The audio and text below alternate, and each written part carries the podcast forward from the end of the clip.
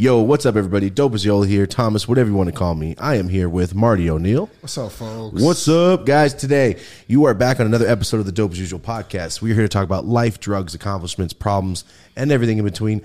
Today, we have a very, very big fan requested guest. This is Larry Lawton. This is the Larry Lawton episode. Thank you for being here. Oh, I'm really happy to be here, Thomas. Thanks Thank you for, having me, being bud. here. The first question, the first thing I am going to say, I usually don't do this, but just in case everybody's like, Larry Lawton, why have I seen that face? Please explain real quick in a nutshell. What do you do now? We'll, we'll get into it the before. What do you do right now? Right now, I have a pod, uh, YouTube channel that's called Larry Lawton Jewel Thief. Now, I was the biggest jewel robber in the country. We'll get into that in a little bit. But I started a YouTube channel a little over two years ago.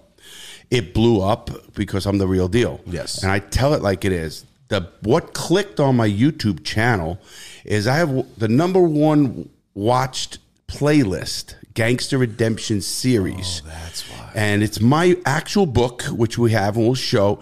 It's my book that I narrate online, and people just, wow, is this real?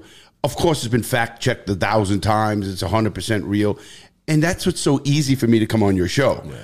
You, have can ask me, hide I don't give a fuck. Ask me anything you want, and uh, I'm an open book. And I think that's the way we should be. I do want to say thanks again for having me. I love your show. I've been watching it before I go on shows. And I, you, I love you. the way you guys hang, just party and stuff. And we're going to get into all of this in a bit.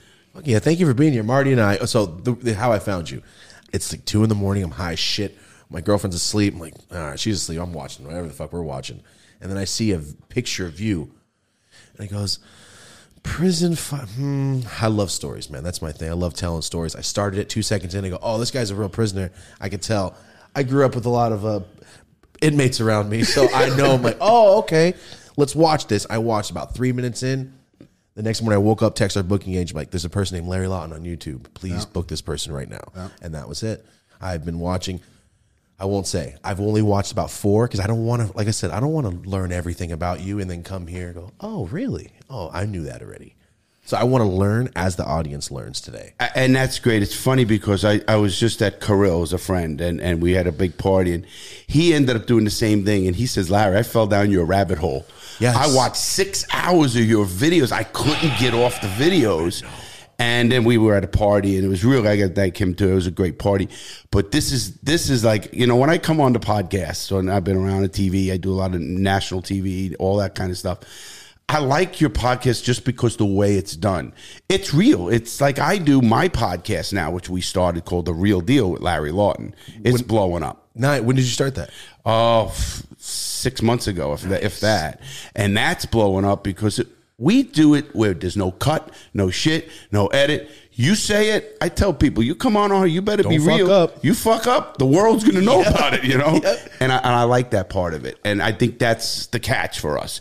You have it, obviously, great setup. Thanks for the whole, you know, the hospitality and everything. You're course. professional, and I love coming on. And now I'm an open book, and that's what I, I think we're gonna have fun today. The best thing about being real is you never have to backtrack and go, what did I tell that person?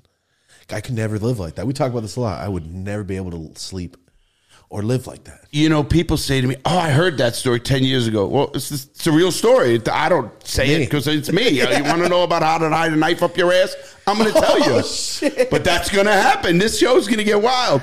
But it, it's you know, it's because it's it's not made up. It's not real. I lived that. I was in the joint for a really long time. Tortured, abused. We're going to get into a lot of things, and uh, I I think it opens people's eyes because the message too is you can make bad choices, but you could turn around and become a success. Always. And that is what I, I think most people know from doing every drug, robbing, mob shit. I mean, I was the gamut. And then you could come out on the other side, you know, for the right reasons. And especially with me, you know, I went away when my daughter was 15 months old and my son was just turned seven, two days. Oh. And I and I didn't get out till my son was 18. My daughter was 13. So I had a, a, a tough all my own fault. I'll never try to tell anybody, oh me, that that that shit don't cut it. Things happen for reasons or whatever they are, and now I'm here, and you know we're going to be on a podcast, and I know you reach a lot of guys who party, and we're all we're going to smoke, we're going to have a good time, and but you could do that and still be responsible. You could still have fun. You could still live your life, and I think that's important for a lot of people to know. I love that you started off with that. That's what me and Marty preach. Like I can do everything I do. I can smoke a joint too. It's fine as long as you're responsible. You get your shit done because once it becomes the responsibility on the back end, that's when you start seeing your friends go to jail and seeing people fuck up. my my saying in all of stuff, and you're gonna like this and you can use it. You control it. Don't let it control you. And that could be anything. That could be gambling. That could be food. That could be pot, drugs, anything. I'm a pro- proponent of letting people make choices. Now, if you do drugs and you go rob for those drugs, mm-hmm. now you're going to be held accountable. Yeah. But if you're at your house, you want to do whatever. I don't give a fuck what you do. I mean, but be responsible. You control it. Don't let it control you. Put the it and fill in whatever you want. Exactly. That's the, it is blank. The it is the blank. You control pot. Don't let pot control you. Yeah, it's true. I don't know it's harmless, but I've seen motherfuckers throw their lives away just smoking weed, not doing shit. That, you I've know, seen it happen. listen, that, that, you make a funny statement. I've done every drug in the book. When I do weed, I'm usually lay down. I want to fucking. I used to get this is a true story. I used to send a guy worked for me, Junior, and I said, I'm starting to smoke now. I wasn't a big smoker. I partied everything: coke, uh, acid, fucking speed, anything you wanted. And I never, again, I always controlled it. Never had the addictive personality. But when I smoked weed, I used to tell him, go to the store, get junk. He'd bring back the Pringles, you know, fucking Pringles. And I'm a big fucking guy. I'd be laying in my chair, fucking Pringles here. I'm fucking smoking. I got the bong over here. I'm smoking. Back then, this is now in the 90s, early 90s, I'm smoking Crippy. Crippy was the Kryptonite. the- yeah, Crippy was the big deal, you know, oh, purple haze, all this shit, and all fuck. I'm fucking, I'm so fucked up. That drug, if I would have kept at that level, would have fucked me up more than any other drug. Even today, I smoke. I enjoy it. I love it. In Florida, we have a medical marijuana card. So I have one, of course, and I smoke and I and I love it. And I love to mellow, especially after I do things. You know, here we're gonna have yeah. fun. This is your show. They said, Dad, you pause. Oh man, whatever we do, we're gonna have fun with them. You know, uh, Thomas is, is is like that, and you you let your guests be them Exactly. and that's what I, I, I like about it. Well, I'm fucking excited. This is the very start. This is the first five Oh, yeah. minutes. I'm glad you Oh, recognize that about the show. That this is that show. Yeah, this is the perfect show. People come on and get into the nitty gritty of their lives and just their start stories talking. Like it's the biggest conversation, the deepest conversation when you're just hanging out with your friends in the fucking garage, not doing anything. And this is basically a garage with really nice lights. The, the, you, you just said it. You know, I started my, my podcast, The Real Deal, with Larry Lawton, and, and I have a co host, and, and uh, this guy, Benz. And we get guys, and we have characters now. We have a fucking character. It's called Meth Head Mike. Listen to this. This is Howard Stern shit, and we didn't plan it. The guy is living in his parents' house. He's 34. His parents live in Italy.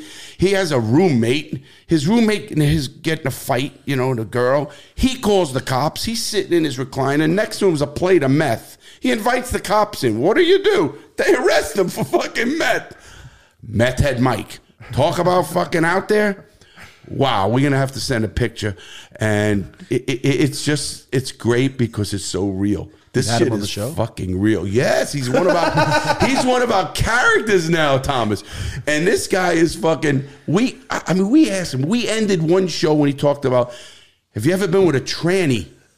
Well, I'll tell that story. So hold that for the next, Next fucking one. podcast. And he's the kind of guy that comes on in. But we're gonna do these two, and I'm explaining. Yeah, all- gotcha. We're gonna do everything, man, today. Oh, look at this, man. That's you. Oh, I get my own in this show. Oh, for sure. Oh man, this is gonna really fuck me up. You could just- We got nothing left, guys. Do we? My team. We got nothing left today. I can smoke this. Yeah, we got free All right, Oh, all right. it's on. So yeah, d- feel free to just if that bitch lasts an hour, that bitch lasts an hour. Don't don't feel like you need to. Right, right. No, Yeah, no, I we're won't. good. I It's wouldn't. do that. conversation joints. Ab- Yeah. Gentlemen. Oh, they are. They are. You They're know that. We're gonna have a lot of fun this podcast. And to let you know right now, even before we start, to your audience, I'm an open book. You can ask me any Oh, I got question some you questions. want. I have some and, questions. And, believe me, you're gonna get an answer. So here's my background. not not something that has a statute of limitation. Only kidding on that. no, that's, I, I knew before. I'm like, no, he's fine. Because one thing I do before for certain guys, like, hey, please don't incriminate yourself. And if you do, please let us know when you did it, and we'll fucking cut it out, just in case. Because there has been a few times, I go, hey man, should you have talked about Yeah, that nah. shit? Well, you, you do know I did the law for 10 years. I'm a licensed paralegal, did the law for 10 years, helped people get out of prison. I'm pretty much an expert on federal law. I did that. And believe me, I know that. And, and he- not already only do my lawyers tell me that, I know it myself. But Okay, this so you good. already know what's going on. Oh yeah, this is This is good weed right here. You ready? So my quick, quick, tiny, quick background, so you know, like, why are you asking these crazy ass questions? I'm obviously brown, but my mom is looks like a white lady. She's Jewish and Mexican, right? She married my stepdad a long time ago. He was an Aryan member type of thing. I used to go to Corcoran a lot, visit him. Oh, he was an Aryan for real, like uh, whether it's a dirty white boy or a. You already know what's up. Oh, yeah, Cal- yeah, yeah, California, like all the bolts and the Viking Yeah, tats, absolutely. completely down. You know, Aryan when I- and all that yeah, so when I used to go to visit him, it'd be weird. We'll get into it later because I can't really talk about all of it, but he's a stabby kind of guy. You, you already know what I'm talking about. So 100%. So that's why I've known so much because I grew up with this fucking guy and these Hell's Angel fools at our house. I'm like, uh, I'm brown. Get these fools the fuck out of here. This isn't a good look for me and my sister, man. My mom passes, but not me. So if I ask a certain question, you'd be like, why do you know this? This is why I know this. Listen, I never underestimate. First of all, a host I've been on. Uh, you're not a rookie at this either, so it's not like you're doing this for two months. Yeah. you you know your shit, You- and you, I'm sure you do your research like I do and everybody else, and watch the guys' videos or do something to know who they are. So I don't trust me. I won't even want to know. Maybe how you want to know that answer. I got you. I got you. Okay, so for everyone out here, let's get fucking started. I'm ready. All right, I'm ready. Let's break it down from right here. Let's start from. I read a little bit. I just wanted to touch on it. You were in the. It says the Navy or the P. Uh, what was it? The U.S. Coast Guard. Coast Guard. Sorry, Coast Guard. I always mix that up. How did you go from the Coast Guard to doing what you're doing? But let's just do it chronologically. You're a, you're a person. You're an upstanding pe- person. You go to the Coast Guard. You're doing your thing. What makes you leave that life onto your next chapter? Well, let's back it up even a hair more. Go for it.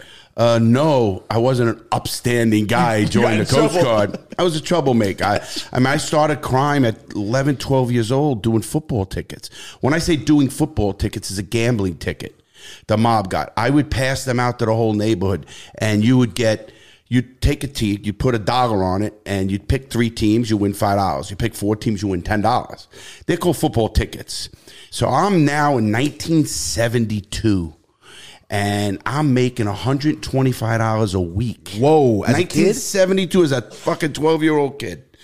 And I was making this money because every dollar you bring in to the bookie, to the bigger bookies, you get 25%. And you hope you win. I want you to win because you're going to tip me. You know, oh, you pick five teams, you get $20. So you put $5 down, you get $100 for picking these teams. You throw the kid $5 who did the ticket. Yeah. Who comes to your house. You might be a, a, a bus driver, a school teacher, or a, you know, electrical worker, and a neighborhood working. I grew up in a, na- a working Italian kind of neighborhood. You know, my next door neighbor's a, a made guy mobster.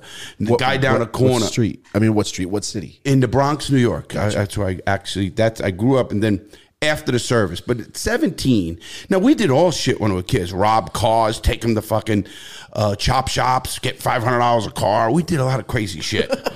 so let's just say we come from the streets, you know. This is this is not no So you fucking weren't a good kid. I, I I was I guess I was a good kid. You? You were you weren't shooting, killing everybody. So you're a good kid. You're just making money. Yeah, exactly. Yeah. And you know, I was this little kid. You see me as a, I'm 240 pounds, a pretty big guy, all this shit. I was a little. I went into Coast Guard in 1979.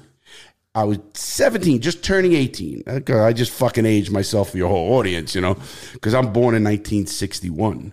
So when I went in, I was 132 pounds, blonde hair, wiry fucking kid, but a street kid, knew the game, you know, knew all the shit that that that goes on in it. So when I went in the Coast Guard in 1979, I go through boot camp. I become, I start getting better, but I ended up becoming a boat captain, a rescue boats. I was rescue people. I was on three major disasters in the Coast Guard. I was on a freedom flotilla with the Cubans in 1981. You ever watch Scarface?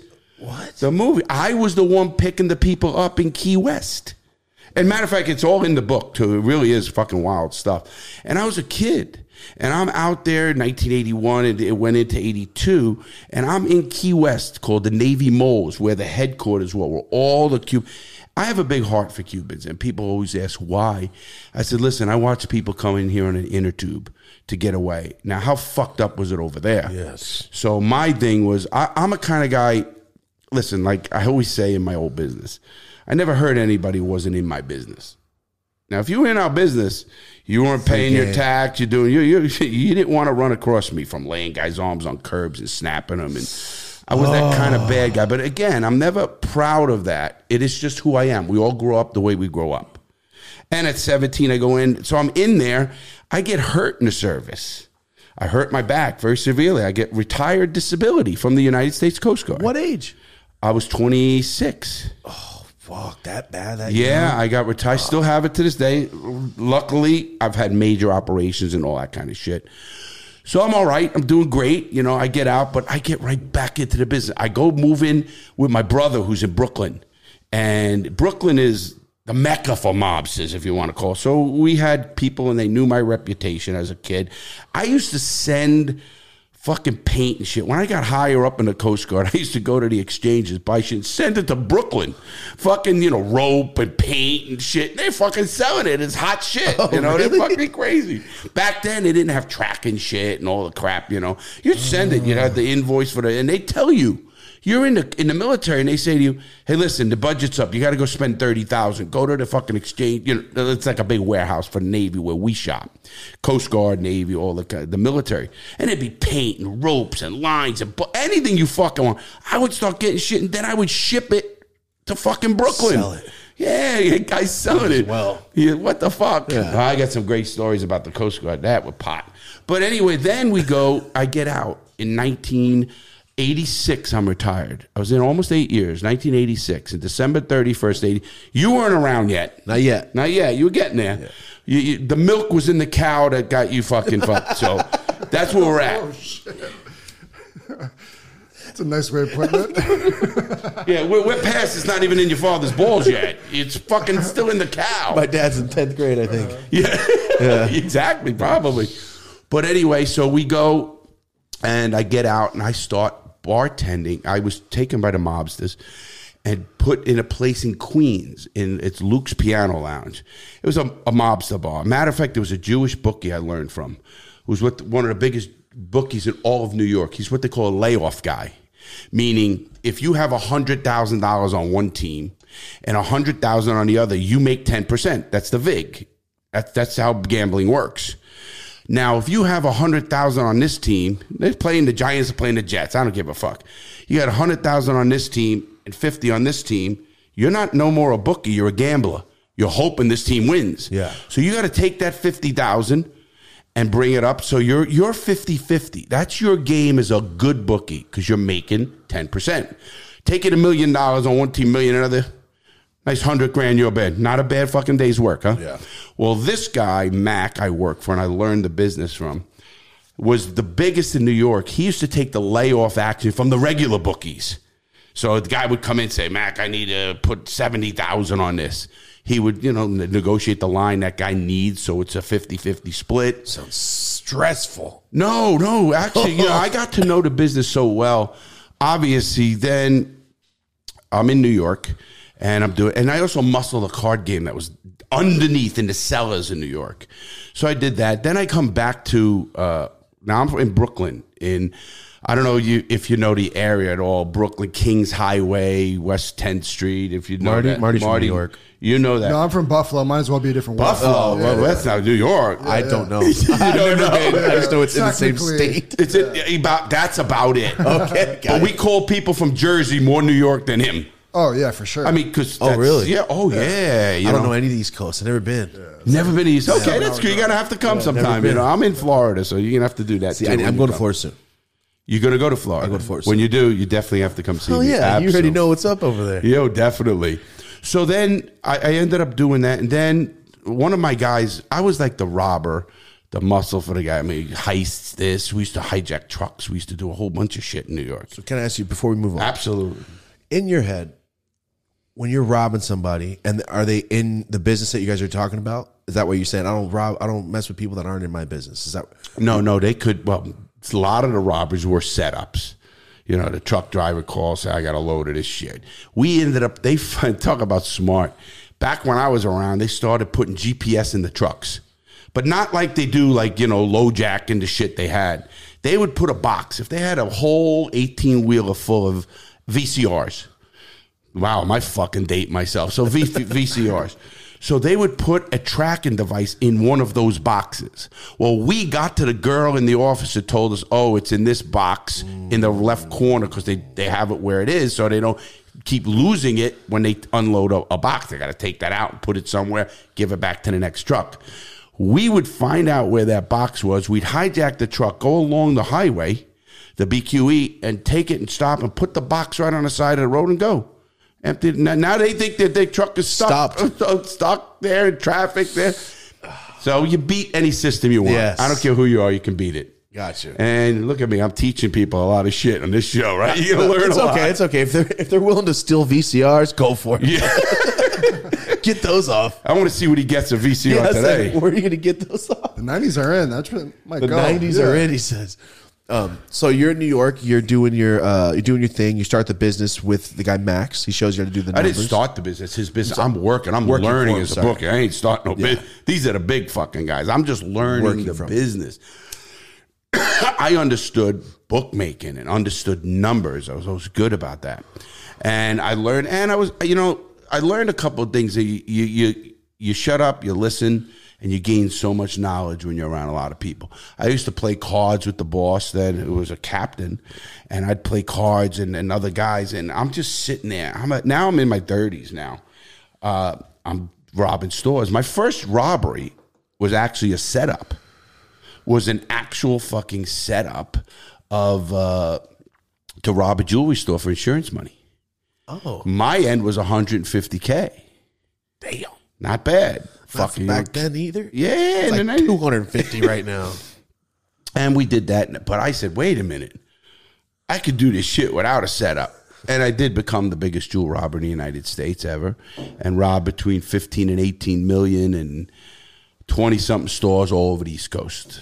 Are you just walking in the front fucking door and robbing them? No, it's you don't just walk in the That's front door. This is like, how does this this is in LA today. You know, this is no. Oh, this, oh, am I right or wrong? got Come on, that. You guys, you got to be right. It's true. It's fucking true. It's wild out Listen, I did my research. Fuck this. No, I like it out here. Fuck this. No, I'm liking it out here. a Grand. Theft Auto out here right now. I really am liking it. So. But what I was getting at is you you have to take time. You case a store could take week, two weeks. You case thousands of stores. You got to know what's in there. Where you know there's an art to robbery. It's not you know the smash and grab guys, and it you heard of those guys. Go in, they grab you know tray of Rolexes and run. Those are rookies. You know you could prevent that. They have buzzers on doors, the whole shit. None of that shit stopped the professional. Because when I wanted your store, and if I thought it was right, you were getting hit. Now that wasn't a setup. So what I meant by not fucking with now, even with the people I robbed, never hit them, never beat them, never. Matter of fact, I would never put a gag in them because I was always worried of them, them choking. I don't want nobody to die. Die, yeah. You know, no, they shut up. Trust me. You got a gun in your face and you get you're down, you're tied up, and I tell you to look at that wall. Don't fucking turn around. What are you gonna do? Yeah. You're not fucking turning around. Trust me. I haven't seen someone say, "Oh, well, fuck you." nah, that didn't work. So you're robbing these stores, and then you said the first one that wasn't a set, was a setup, and you said I can do this by myself. yeah. So that spark that motivated you to this is too fucking easy. I'm gonna do this without you guys. You know, there's a difference. You know, when I grew up, kids, you know, I hate to say things are over or different. When I grew up, you had to hustle. You had to show to people, big people, you were smart. You had a way to make money. Uh, yeah, they're going to help you. They're going to give you things like, uh, okay, here's a spot. Go get that. We can do this over here. But they love to see in- innovative people. You know, people who wow, they have the the brains and the wherewithal how to get to a robbery or make a robbery, whatever, or doing trucks. I mean, there's so many robberies we did, warehouses. Fucking you ca- I mean, I'll get into how you get a guy in the hook, and then you got the warehouse manager opening the fucking door for you on a Sunday. You know, taking the whole fucking store. Yeah, and, and you already got it out because you already talked to. But hey, listen, I got a warehouse with all this plumbing supplies. Well, you want them? You bring up everything. I got it because he owns a construction company. He's building schools. Now I'm telling, I'm stealing the fucking toilets, the fucking thing. Matter of fact, my house I had set up had all gold faucets. Of course, you know they come off with me, so they're all fucking gold. All this shit, the jacuzzis and all that. So we would get a Ryder rent a truck. 23 foot Ryder rent a truck. After we got to the man, the guy who owns the uh, the manager of the warehouse. This is mega. The warehouse is big as a Walmart. You know, I mean, they're huge. you know, these are Oh, so you're not robbing the whole thing. no, they never knew they were robbed. because there's such an inventory. And the guy who's running the warehouse is the one that fucking lets us in because we get him. Fucking, he's in debt. He's a gambler. All of a sudden, the guy owes fucking three grand. He can't pay. He's a regular guy. Can't pay the three grand. All right, now even though I own the sh- the loan shark, I say, listen, man, you better fucking pay my three grand. Oh man, well, what am I gonna do? Go to see this guy, Fat Tommy. I know he's gonna lend you the money, and you got to pay him his interest or whatever you do, and then you and then you're good with me. It's all me. listen, it's all me. Now he goes to this guy and he goes, listen, I'll lend you the three grand, but it's th- three points. Now points work every week. So if I lent you a thousand dollars, you'd have to give me thirty dollars every Friday until you give me the thousand back. So he said, oh, I only need it for a while. My taxes are coming in. Here's a thousand, 30 this week, 30 this week, 30 this week. And fucking uh, uh, at the end of the day, you give me my thousand, we're all cool. But a lot of times you don't want to give that thousand. Something's happened. That's when you get into debt and debt. He's still gambling. He's trying to pay that And Now the guy owes more money. And th- this guy go, hey, listen, he called me. This fucking guy says he's gonna break your fucking legs. You better give him his phone. "Ah, What do I do? Let me talk to him. I know the guy. all Nothing you. happens. It's me. I talked to the guy. I said, "Here's what he said." He goes, "Listen to me. I can help you out. I'm gonna get you to clear your debt." But he, you know, you work in the warehouse. You know the guy by now. He's gambling with you. You work in this warehouse. Is there any way we can send some guys? You don't have to be involved. Oh, real? Listen, you'll clear your debt and make a few dollars. Now the guy's got a five thousand dollar debt. He's fucking saying, "Oh, okay." He's figuring out how to do. it. He doesn't get caught. These places out there, the size of a warehouse. I mean, you know, mega the forklifts, all this shit. He's running a warehouse. You know how much fucking product gets lost every year? Yeah. obviously. And you're taking gold faucets, you're taking fucking copper wire that was big. So we do all that, and then the guy comes, we take it, we go in there, send the guys, Ryder rent the truck, boom, boom. He comes back, you give the guy five thousand. You just sold the whole truck for seventy five thousand. Damn. So you give this now this guy's happy. Shit, he's thinking I got a way out every time I fuck up. Yep. I mean, but you got to be careful because then he gets caught and he squeals on you. So there's there's a way of doing it without telling him you're going to break his legs, or definitely be on a recording telling him you're going to break his legs. I just give you that's a 101 gangster lesson right there. That, that's what you're getting now. This is 101 gangster fucking show. Academics. Yeah. how, how to fucking really hustle. I don't want to break your legs, but let me steal from you. Let me take everything you got, have your wife divorce you. no. That's real. I mean, I'll, if I lose my job. Fuck, I, I want my legs. Uh-huh. Sorry, Fuck mom. Sorry, job. hon. Gotta go. So that's how you started doing this. Well, I was a Robin and stuff of that nature, if you know what I meant by that. So that was my thing. Now I had a partner of mine, since dead. He ran the drugs. You know, he had all the drug connections. And I love people. Oh, the mob didn't do drugs. They fucking were in the pizza connection and the heroin shit in the 70s, bringing heroin from fucking Italy into the pizzerias in, in New York and all. It's called the pizza connection. You can look it up online. And so don't tell me that, oh, we're not into drugs. I love those fucking uh, personas. We're not into drugs. We're into good things. First of all, when you talk about the mob in one way or the other, they s- extorted from their own people. I mean, they come here from Italy in, in the old days, and what did they do? They they started their own gangs in the streets, and they were taxing their own people at crazy rates because they couldn't get loans, obviously. And it happens with every single ethnic group. I don't care if it's Mexican, I don't care if it's Irish, I don't care if it's Italian, whatever come here have to go through those phases until they get maybe today with the fucking technology and all the shit is a whole crazy thing. But that's so you know, you, it's just the way I learned how to hustle. You know, and I was the robber, he was the drugs, and then you know, I I started making so much money robbing my own jewelry stores. I'm bringing envelopes back of fifty grand, forty grand. I think, hey kid, good kid, good job. Be careful. You know, give him a diamond and give him shit because I was robbing diamonds. Diamonds is, you know, people say, why'd you rob diamonds? Why didn't you rob a bank? Well, the money's with the diamonds. There's no money in a bank. There's no money in a bank. You mean like it's not like the movies? You go in there, and it's No, fucking the wall to fucking wall. malls. No, that, that, the only thing they have, they have depots. I used to know crews that used to rob depots. What's that? Depots is where they keep the money to go to the banks. Oh fuck! You know, like the Wells Fargo depot. Might have 30 million, 50 million. You need a tractor trailer and a guy who knows how to drive it. Just to get it out. I mean, it's for thinking that, but that's why. But I can steal 130. Matter of fact, two years ago, three years ago, I was on a show, ABC, I think it was, what a morning show with what's that, George Stephanopoulos guy, and they were talking about a robbery in France. They had a robbery at a, a, a Ritz Carlton in France.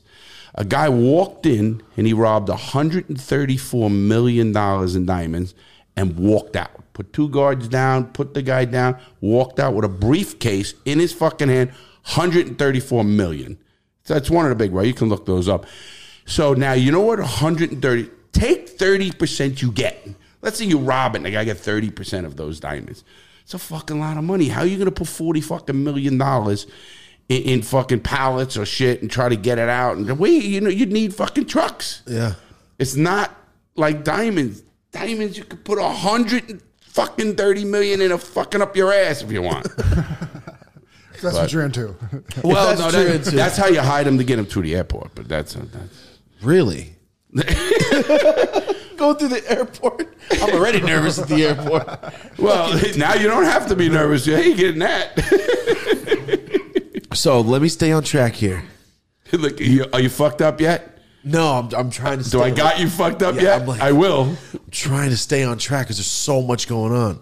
So you decide you're you say you're in your 30s now, and you're still working and doing everything, but you're robbing, making, and you're starting to do the jewelry stores, correct? And buying properties. I, I bought a vending machine company. I bought bars. You know, you buy things to, to figure out ways to wash your money. yeah. You know, but then, you know, they you don't give a shit. I built a warehouse. I had a limousine. I had fucking horses and boats. You don't know what to do you because you're robbing so much and generating so much. You know, you're in that business. It's like they're all grow together, if you want to call it that. So what are you doing with all this money? Besides, I mean, blowing it, mostly blowing it. You know, gambled. I I gambled three million dollars in fucking year to go. I gambled a quarter million dollars in, I think two weeks that the feds fucking got me with. Because they they log, you know, when the FBI's talking to me, oh, we know what you did here, here, here, because of taxes and everything else, and fucking they know from casinos, and I didn't notice at the time when you put money in a cage, in the cage, and that's reported to the IRS. oh, Yeah, and when they pay you out big money, over ten grand, reported. So you think, oh, let me just wash the money. I know guys who do it a little different way now. If they win fifty grand, they'll go cash in eight grand or leave it in the casino. If you leave it there, it's good too. And you could leave it there and go back, use it almost like or whatever, and then it's a credit if you want to consider it a credit. It's not. It's your money. Yeah. You take it anytime you want. But you walk out with fifty grand. Today, maybe fifty grand is nothing to be honest. You know the way things are and people are. And if they see who you are, if that George Clooney spent a million dollars, okay, big fucking deal. You know what are they going to say? But Joe Smith, the plumber from fucking the Bronx, just lost ninety thousand. How the fuck did Joe the plumber, fucking you know, from New York, So they lose caught on 90,000? instantly. Yeah, they were smart. You know, and they're probably infiltrated in that fucking casino too. yeah, uh, uh, you know who knows exactly right. I mean, you know, it's so crazy because you find out later in life that how it really is. You know who? I mean, I did the law for ten years in prison, and the, the stuff I read would blow you away from people not innocent, or if they're guilty, they're not guilty of the weight that they got guilty with. It's called ghost dope. I did a video on that. People got to watch that. It's how ghost dope increases sentences on people, and they do that. So people can watch that on my show. But it, it, what it is, in essence, is it's a it's a dope that somebody said you did, and another person said you did, and they're all fucking snitches, or they didn't do it, or they did not. No, they they'll have a guy in prison who they becomes a snitch. He tries to get what they call a Rule Thirty Five, which gets you out of federal prison if you snitch on someone you're there. So they got a guy, yeah, Larry Lawton. Yeah, he just told me about them. You know, they did 20 keys here. You know, they didn't do 10 keys. Now that government's packing on keys, and before you know it, you just sold 500 keys instead of three keys. And all of a sudden, you as, as evidence. well, it's again called ghost dope, and then they're gonna have these people come on stand and testify that you fucking said it or gave it to you because they're getting a deal from the feds. Yeah. and all of a sudden they say, "Oh yeah, the guy might have got a key from you over a year. Now he's gonna tell the feds he got a key every week from you." And what you know, he's gonna come on stand. I got it every week from you. You know how much it was, and you're saying to your lawyer, "What the fuck is this guy talking about? This guy was a punk. I fucking gave him a half ounce a week or whatever. So what happens is that's called ghost dope. I'm looking at dope on the wall. Dope as usual. I love it. It's called ghost dope though, and uh, that the federal government does that, and it's a way to put so much weight on you. Now you, you they don't really want you. Thomas, we don't want Thomas, but we want Rico, who fucking we know Rico's getting it to the next level. It's a fucking game. Yeah, it sounds And- like a game. and It really is. It's sad manipulation game.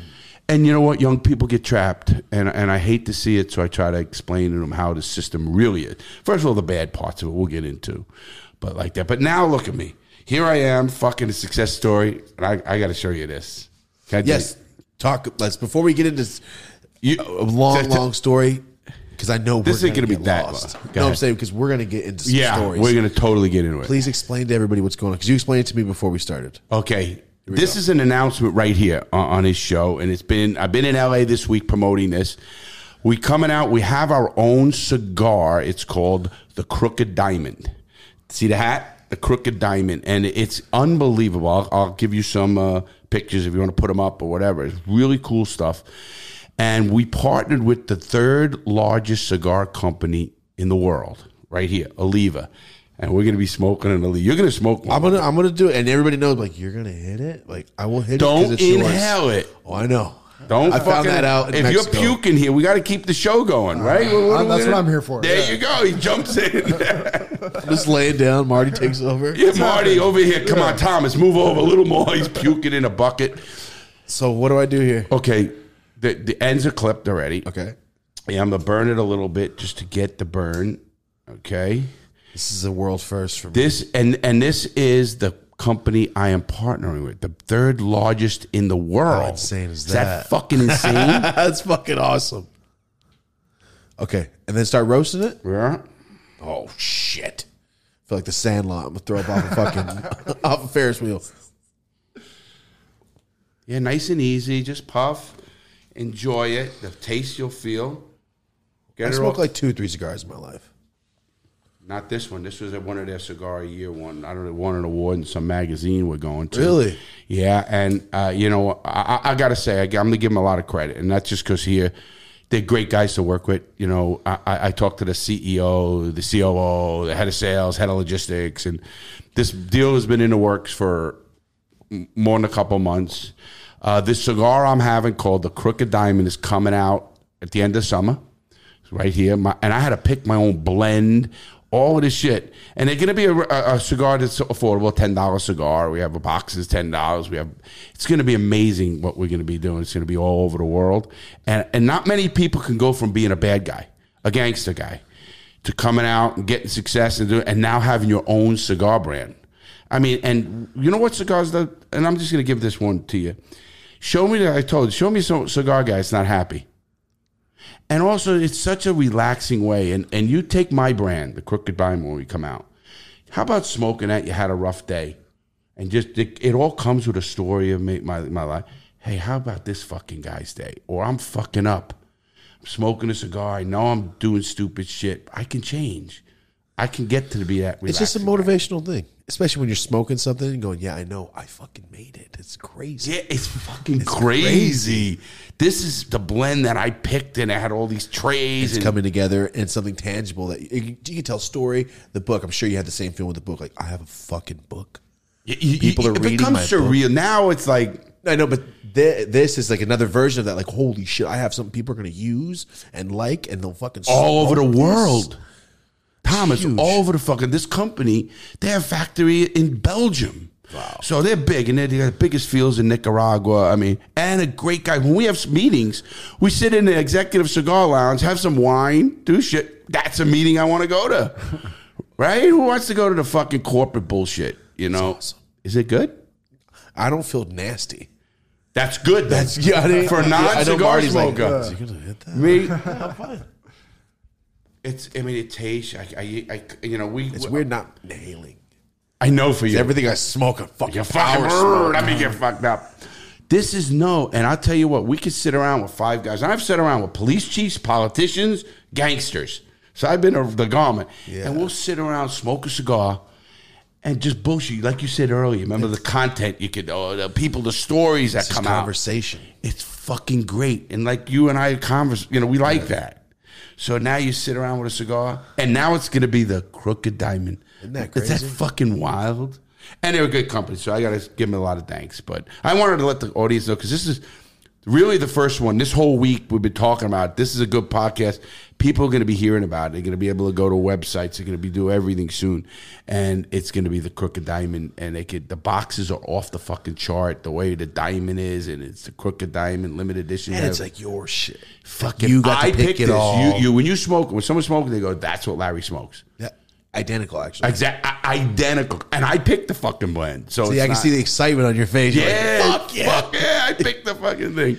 But that that's pretty cool. But Did you? anyway, were you into cigars? Like, I've been into cigars my whole life. oh, so this is way, way cool to you then. Cool to me. I love to smoke good cigars too. Oh, so that's why I shit, wanted a good cigar. I wanted to get a blend and everything that's a good cigar. Oh, I didn't want to fuck around and get some cheap shit. already. You know, I smoke good cigars, so I want the people to know. And I made them. You know, we had a real long discussion. People said you could charge a lot of money, what, 18 20 dollars a cigar. You'll get it. It's like a Patron, all this shit, and all you know, people talking. And I said no. That's fucking taking it away from the people I want to enjoy, the regular guy, whatever Yeah. it is. Go home, buy ten dollars, you know, buy a box of cigars for Christmas or get a gift. And it's the crooked diamond. The boxes, I'm telling you, we're gonna make they, they're so good. And it's got a gold band, but and then you're fucking smoking a ten dollar cigar. You're not fucking getting fucking hammered just to, for the bet. So I wanted to keep it like that. And Well, congratulations, man. thank you, man. I appreciate it. Appreciate. Uh, enjoy. That's why I brought you a box here. Oh, this is your box. Marty, you better fucking smoke. This one of is your box, and you can give to guests or whoever you want. you. And, and these are top of the, like I said, this is the cigar of the year of in a magazine or whatever it was. So, yeah, come Very. on. It just reminds me of Arnold Schwarzenegger. Uh-huh.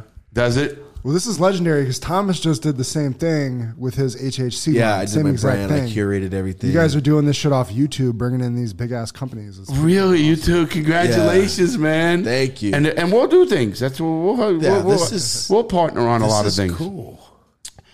It you don't see many people get their own cigar brand. It's it's because I'm really a cigar guy. It's not That- like that's why I had to ask. Like, that's makes. I know you're like when you get that box in your hand, somebody buys it at the store. You're like, yo, what the fuck?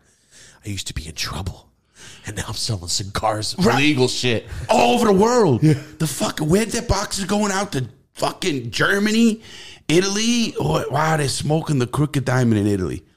Think of that. I mean, that blows my mind. It really does. A lot of things. Listen, I go on a lot of shows. I I love what I do, and I love meeting a lot of you guys because I think we're all creators. We all enjoy what we do so much because you can't be good at and get where you are without enjoying it. Yes. I don't care what you Yeah, tell me. you have to like it at least. You have to like it at, at the very least. And every one of you guys I meet, we all do. And we get excited. And I like what I like this. I'm As I excited. said, I but I wanted to get back into a story too. So I didn't want to, you know, you. Well, everybody out there, when this is coming out the end of the summer, this coming out end of summer. It's going to be Crooked Diamond. It'll be all over the place. They'll be able to Google it, anything you want. The Crooked Diamond. Matter of fact, we're going to do a show when it comes out. Smoke one of mine online. You know, I whether, whether you that come to my, you and Ant, Ghost I in it. inhaled that Listen, Marty, get ready. Get ready, Marty. I'll You might be jumping in a seat. Uh-huh. fucked up. Oh, you fucked up. I'll You be know, I was hoping you. I had to watch you. Uh-huh. I You- was you know, trying. you're, you know, you're my son's age, right? I was trying. You were my son's age, so I kind of look as that's my son. Stop it, son. My bad. Don't do stupid shit like that. I tried. You're about to fucking puke. I'll be okay. I'll be okay. I did the first time I ever smoked a cigar. I was the first time I Oh. ever drank wine. I was 16, and I smoked it and inhaled like a blunt. Mm-hmm. I got so sick. so I do know that. I do know not to do that. Okay. Let's All get right. back to the story. Let's I get back I to the know there's a lot of questions and a lot of shit people are going to want to know, or you're going to want to know Yes. and hear. yes. And, I'm uh, going to let you take it away because you're a fucking natural storyteller. So I'm just going to, smoke a joint, smoke a cigar. yeah, I'm going to throw some things down. I'm going to let you take it away. Well, I, I, I- you know that does happen a lot, and that's okay. That's what I want, And yeah. in this this format, which I like the best, is the best because I can talk about. My brain goes everywhere, like everybody. Yours too. You know, creators have that. You, you're thinking about the next thing before you're fucking done with the one thing. You got so much, and and your fucking brain is fucking a nut. We're nut houses. We're you know We call it rant city over here. what do you? Rant, rant city. Like yo, I'm fucking ranting for 30 minutes. We never even went back to that story. Are you uh-huh. kidding me, Marty? Every episode. We'll be for three hours. Go. We never even finished the story from the beginning. Hey, my guy Ben's, he's here. So he's my host. We do the same fucking thing. You know what we had to do now? We rant. We have fucking things off. We're all over the place. At the end of the show, we're ready to upload. Like I said, we don't know cut, none of this shit. It's going to be upload, okay, upload, bum, bum, bum. What did you talk about? We don't know. Yep. It's a blur. Every time. Um, it's fucking amazing. You know what he did It's last crazy. time? I got to give him Benz. He says, "I got this." So he started just writing down a little thing. Yeah, him.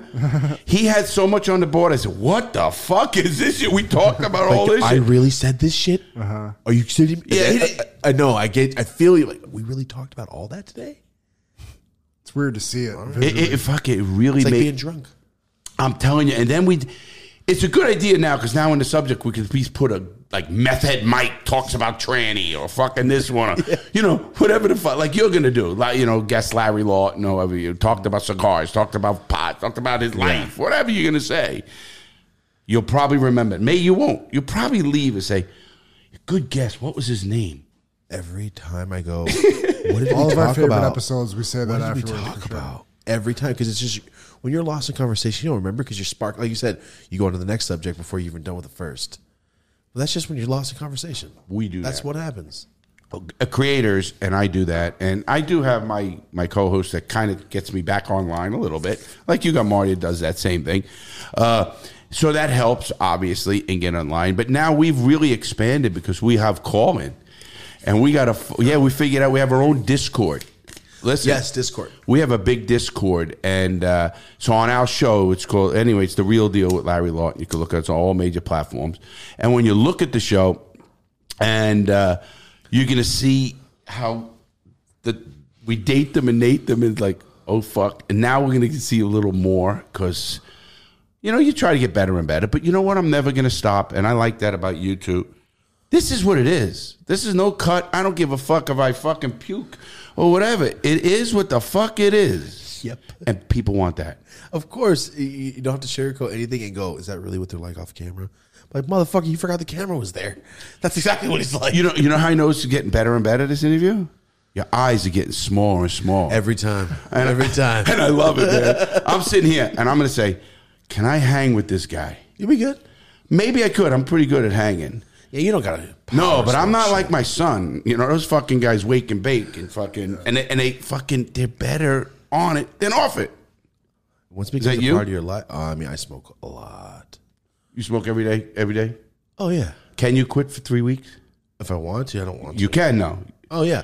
There'll be days I don't smoke. I'm gonna day. give you a little Yeah. a little thing I do to myself every year. It's a little education for the audience. Every year, and I party, I do things or whatever. I'll say I quit for three weeks or something. I won't drink. I won't do pot. Whatever it is, I don't go to tell my friends. Oh look, I'm fucking quitting. I go to the bud. do it. I'll, instead of I'm a I, I'm a whiskey drink. I'm a seven drink. I'm an old time, you know, Seagram seven or seven, Seven and ginger, sevens. right? Ginger.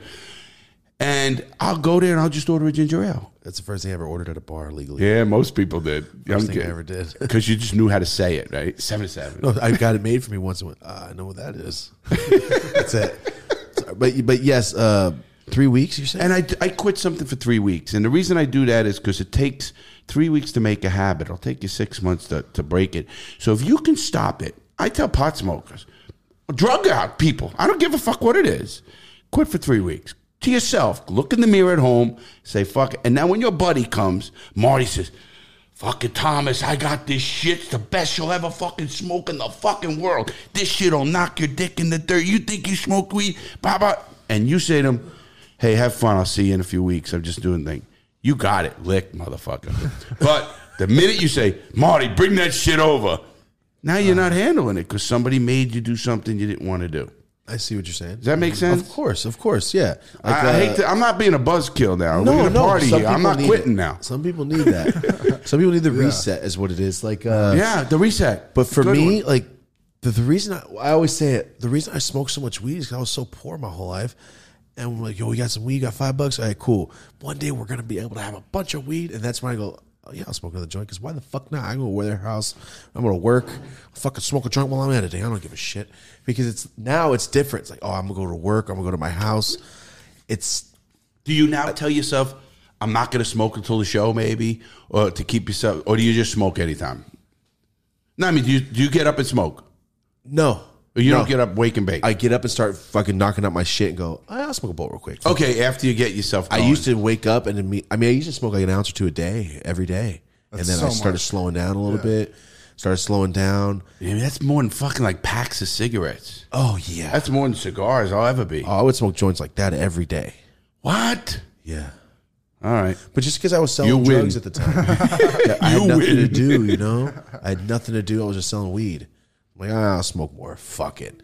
But now, no, I, I, I got to be productive. I can be productive and smoke. I just rather start my shit than start rolling. And, and I look at your age, and that, that's really a product of your age. You, you know, you're my son's age. You guys are at that stage now where it's okay. We're smart. We partied a lot. Did crazy shit. Let's go get it. Yeah, that's exactly. Let's where I'm at. fucking go get it. And and I think that's very healthy. Some people don't do it that way. They, they, they're smarter, they're younger, they don't. But, but you got through so much and you got so much life experience, Yeah. which is more important than anything is life experience. And now you take your passion, your podcast, your stuff, we do, content creation. And I got this now. And, and then you and I, we will have visions where we're going to go, how it's going to go, you know, everything we're doing. Mm-hmm.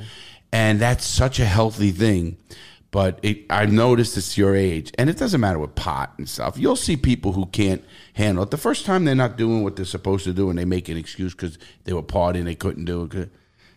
They got to really check themselves. Oh, 100%. I, I did that to myself like four years ago.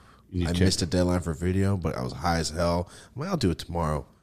And I saw some comments like, bro, you said it was going to be at three, and it's fucking three. And I'm like, I'll never do this again. I always compare it to what if it's Sunday night and The Simpsons didn't come on after football? You'd be pissed. As a kid, I'm like, I can't do that anymore.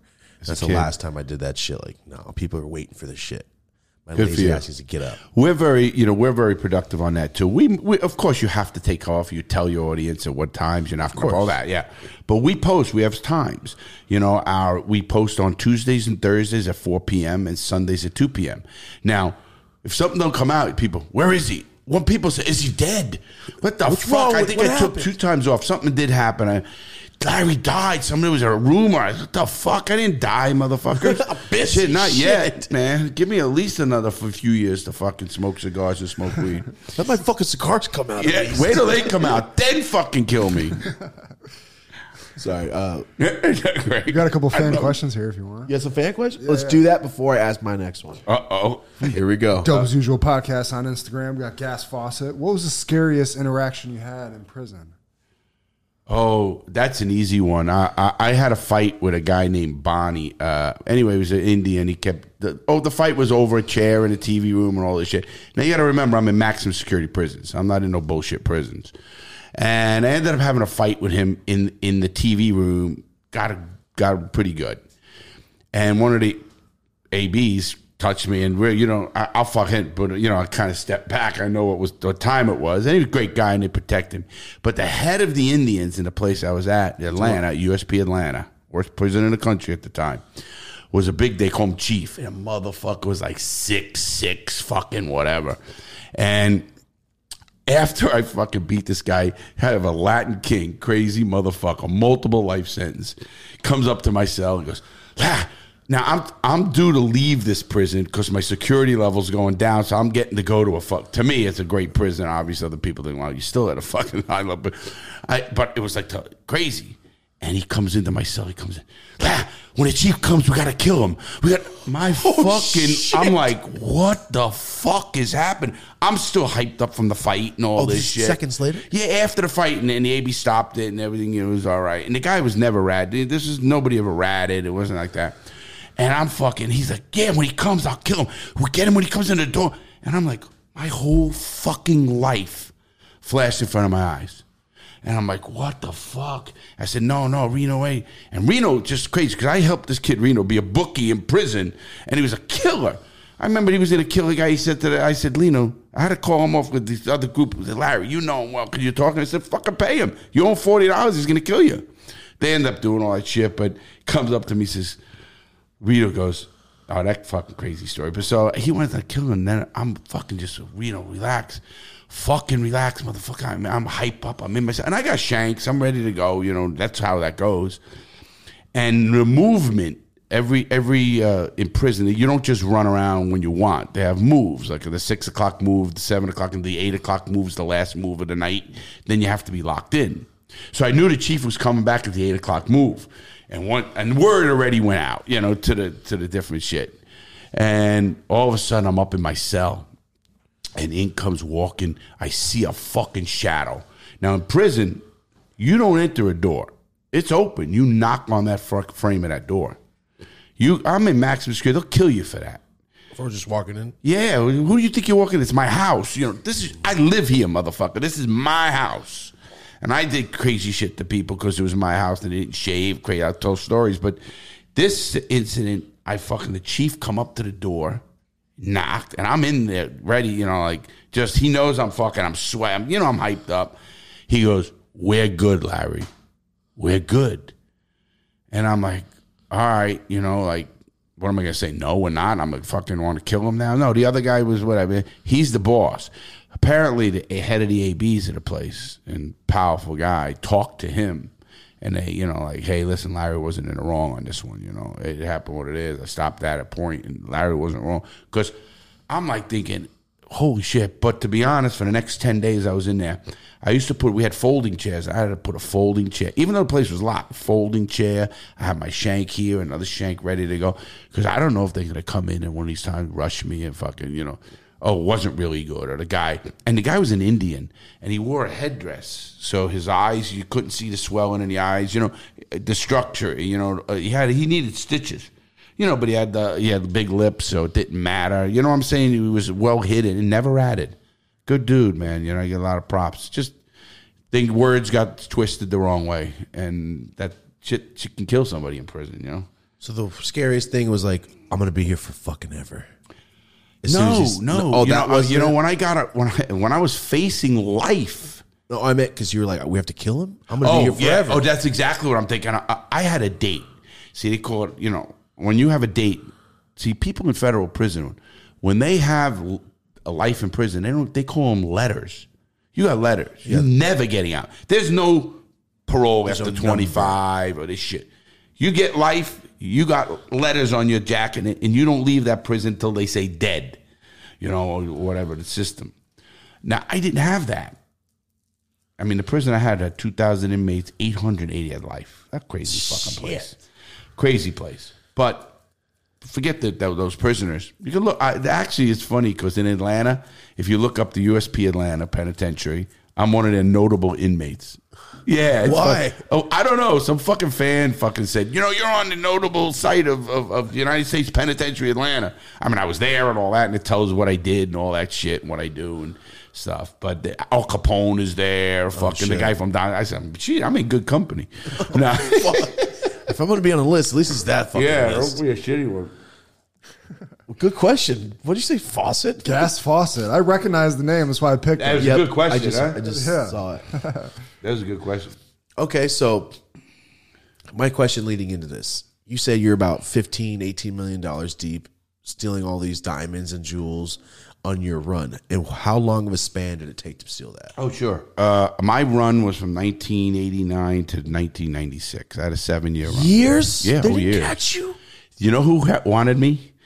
The people who hated me the most. Now you got to remember this, uh, uh, Thomas. I didn't fucking uh, hurt people. I wasn't beating people with, pistol whipping them. No, they were getting armed robbery. It was it was rough. It was- I'm not trying to justify anything I did. I really am not. Uh, but the people, every ro- store I robbed, let's just say they made money. They put an insurance claim in. One time the FBI comes to me and goes, Larry, you got 1.2 million out of that store. I said, no, what? I go, I got about 800. He laughs, you know, because he knows that the owner just sold the fucking store and made more money. Listen, you get robbed. You own a store out here and you get wiped out. Everything in that store you just sold to the insurance company. yeah, I guess so. right? Yeah. So you know who hated me? The fucking insurance companies. They hated me. The FBI, when I got caught, the guy's name was Matt Mullen. He was a nice guy too.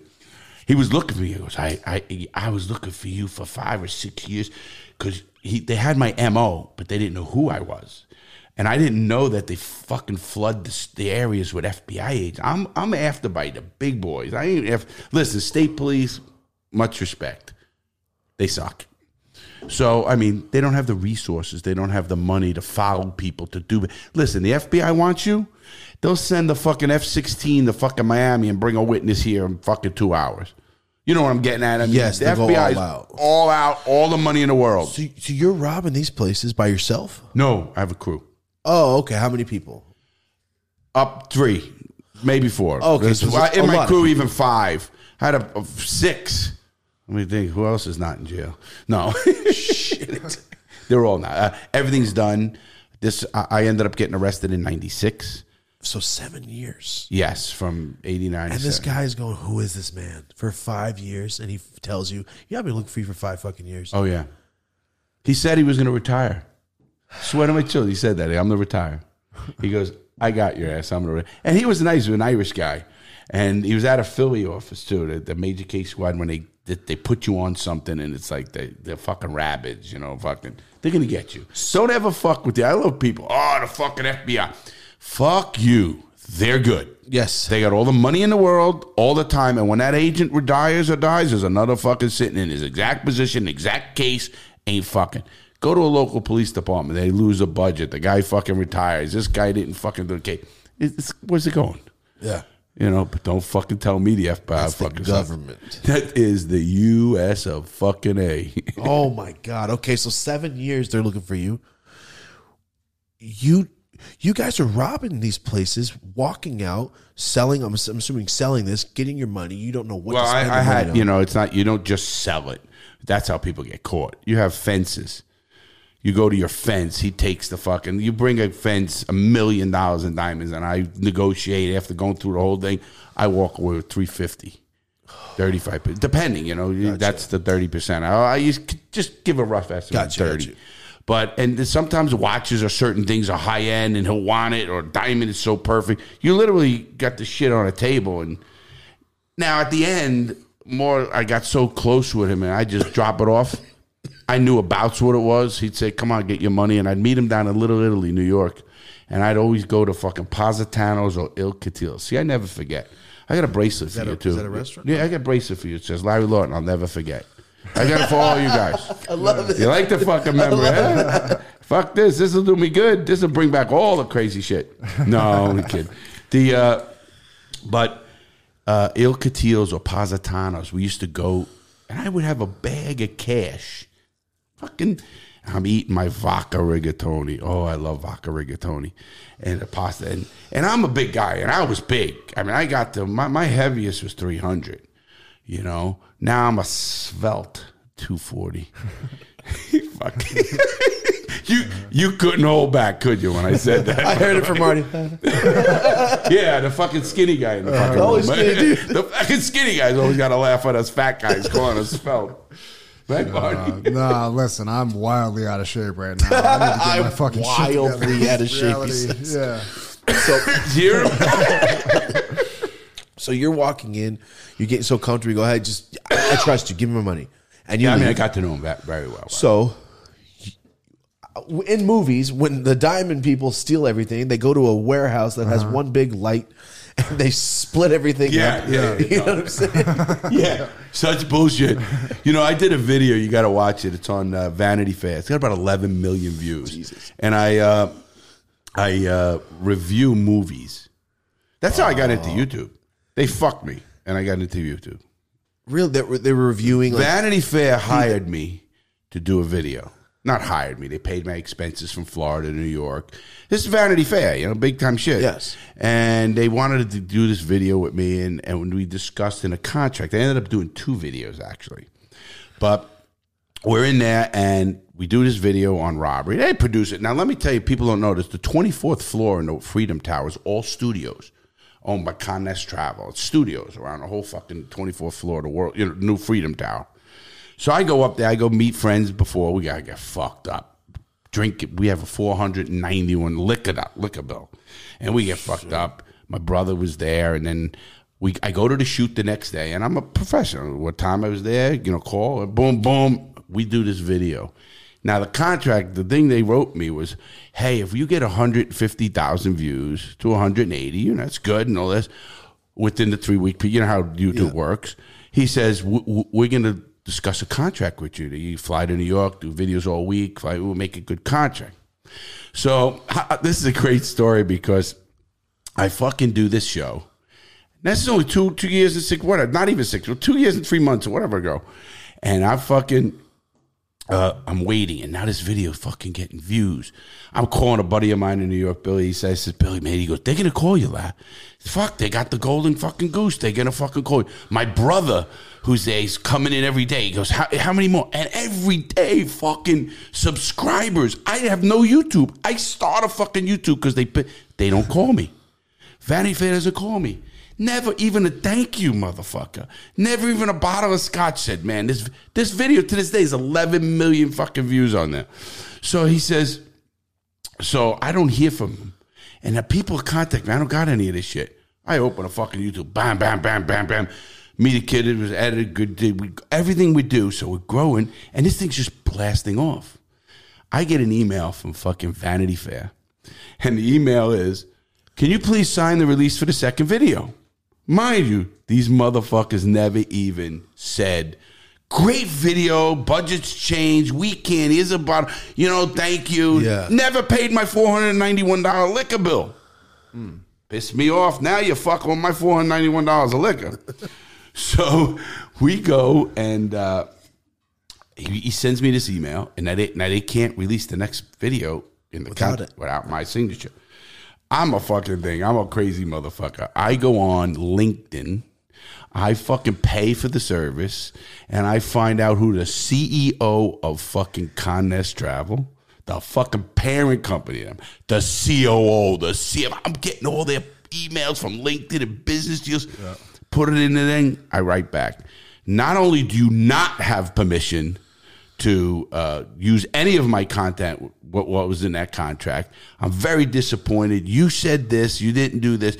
You didn't even pay my $491 bill. I, I didn't say lick on it in the email. And fucking, I hear back from one of the big, big wigs there. And said, first of all, three days later, I'm in the office. Teresa's in the office. She goes, I just got a check for $491. I start fucking. I, I didn't know it didn't click yet. I ended up fucking. I said, okay. I said that's the liquor bill for that one for the account and shit. Anyway, fucking.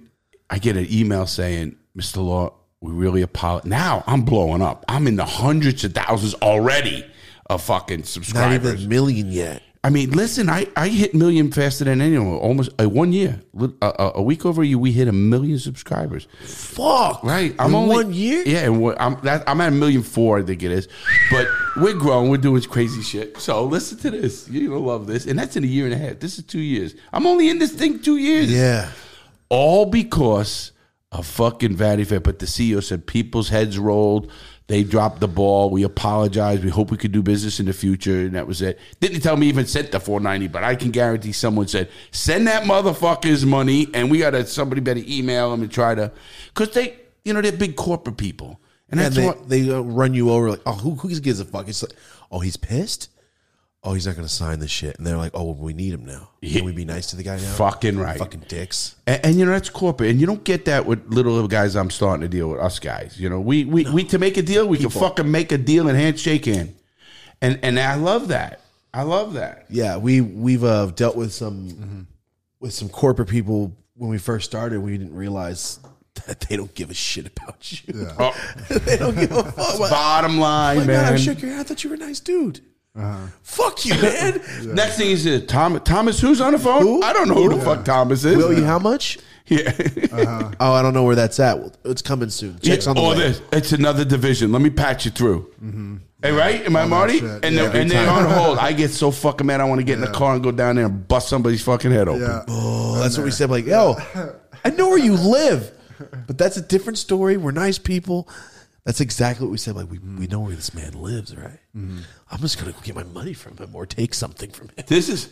I'll bet. I was so bet this is going f- oh, fast. This show. Well, What's oh, I bet we're going fast. what's what what time we Uh, at? one twelve. Oh, it's Oh, not too fuck- bad. No, I'm here. I said, but it's fun because you know, there's so much. My my life is crazy. You know, I mean, when I say crazy, I've been shot. I've been stabbed twice. I stabbed two people. Had 11 hour back surgeries, other surgeries. Been fucking rolled in a tundra three times. Never dropped my cigar. the whole time. The fucking whole time. That's a true story. It only happened a year and a half ago, something like that. Never dropped my cigar. I swear, I'm driving 45. A fucking Lincoln hits me broadside, goes right through everything. Lights, uh, stop sign in the rural area where I live. Just hits me at the right. Otherwise, they said another foot, you were dead. Mm. But anyway, hits me. It rolls a Tundra, a brand new fucking six week old Tundra. It's rolling me down. I got a cigar. I'm going to a poker game. I didn't drop that fucking cigar the whole fucking way. I'm on my fucking. There's someone in here who knows the story. He was there, and, and I was fucking having such a blast. Not bla I'm hurting. I had a concussion. I'm fucking bleeding a little. I'm doing all the shit. And I'm fucking. I got my cigar in my hand. I was calm. I make a phone call, and you know, like You'll never find a guy smoking a cigar that's not having fun. Is that how you got your deal? There's my new tagline. You can roll three times in a tundra, not drop your cigar, and you know you're having a good day. I made a call. Yeah. Oh, fucking right. That's- yeah, minor concussion, but with seven I mean, already. What the all. fuck? I had it. eight of them now. So what's eight? You know what the fuck? It's only right you got a deal. It's like some pro athlete. Yeah, shit. right. It's only right you got the deal. um, whoa. Any we- question? He had question. Yeah, we go off on rants here. you have it's questions? okay. Yeah, yeah. I got a question for you. Uh, That was the one. well, I, I remember another one. I was That was the first. thing. Yeah, you yeah. don't even know yet. That's- you already forgot what we talked about earlier. No, I already know what we're talking. We're talking about Chief and all that. That was the first one. No, that was that story. But before that, what did we uh-huh, talk about? Yeah. And wait, wait, which part? That was a lot. There's a lot. Are you? Do you ever play GTA online heist missions?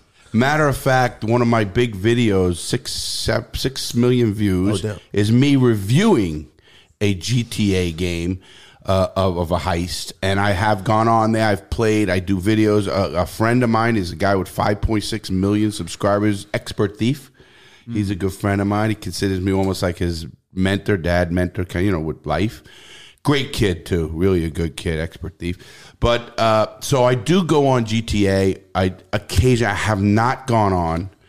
I'm not a fan of gaming per se. I like gaming or whatever, but I rather have like a seven year old kid running the controls. And me watching some crazy shit. yeah, because cool. that kid is good. It's like a movie. you know. Fuck yeah, And I do the same thing. My cousin plays. Go, Wait, kill all these fools real quick. yeah, and you're just sitting it. there, smoke a joint.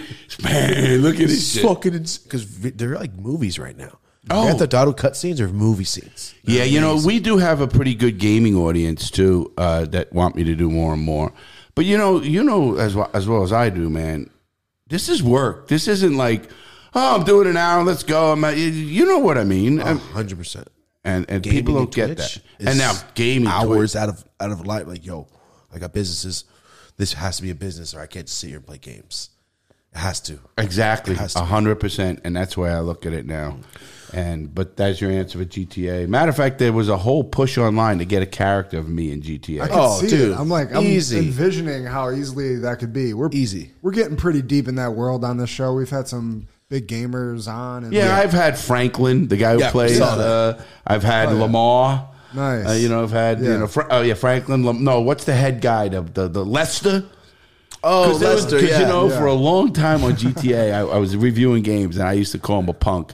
I said that motherfucker ain't no leader. If that fuck was a leader, fucking, I'd let that guy talk to me like that. I'd fucking kill him. Lester's a punk. Le- Lester could never fucking run my crew. I'm like, what is sound like? People were going out and putting hits on Lester in games. Oh, I swear to God, it's fucking nuts. And I'm fucking like, and it, the the game goes, let everyone let take over Lester. It's on Reddit and survey all this Gosh, shit. that'd be fucking and, and it's kind of funny like that. My son was just talking to me about uh, gaming and, and GTA, and my editor today actually told me, "Hey, bring the bring the whatever thing is. What's the box? Oh, the Xbox. Bring the fucking Xbox." Like when the fuck do I got time to I fucking know sit and play I have a fucking PS5. GTA? I've Oh, only it- played it three times. See? I got it. you get it. we're trying to build a business around it. Yeah, if Yeah, I can build a I- bit I in agree, Twitch yeah. and do that, I'll Us do it. because the fans want it. It They makes want sense. it. It's fun. Video games are fun. It's what they time. want, exactly what mine. Yeah. The same thing. Hit that. That'll do good. Oh yeah, the hash browns. yeah, it's yours too. Tropical melon. All right. Right.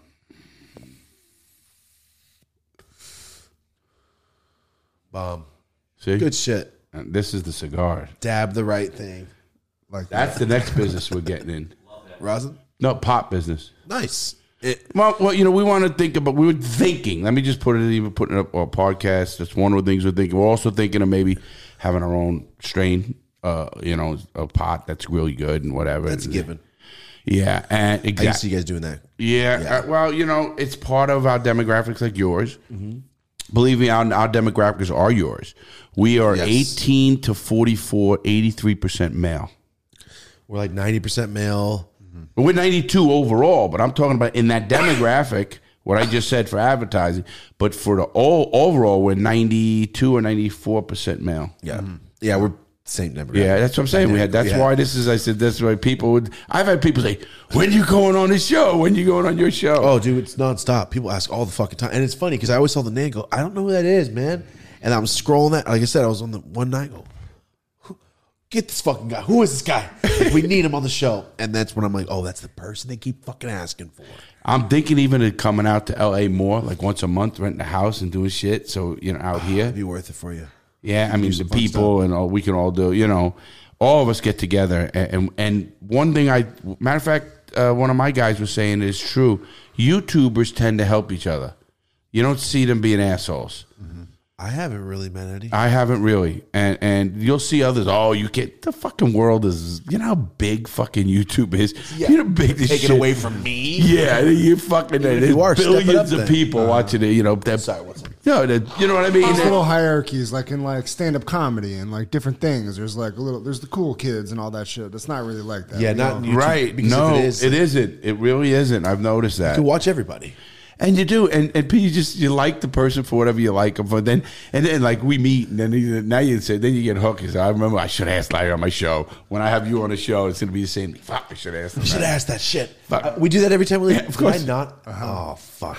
Yeah. It was in my notes. I didn't even ask. Yeah. Um, I do it all the time. I do it all the fucking fucking I got. I got one right now. So, what what advice do you give to just Andy Dufresne, just your regular guy, going into regular prison, prison, guy. going in for the first, doesn't belong there, like terrified. What Right, right. do you give that? Okay. Yeah, I mean, that, that's just a question depending on what they did and where they're going. Hmm.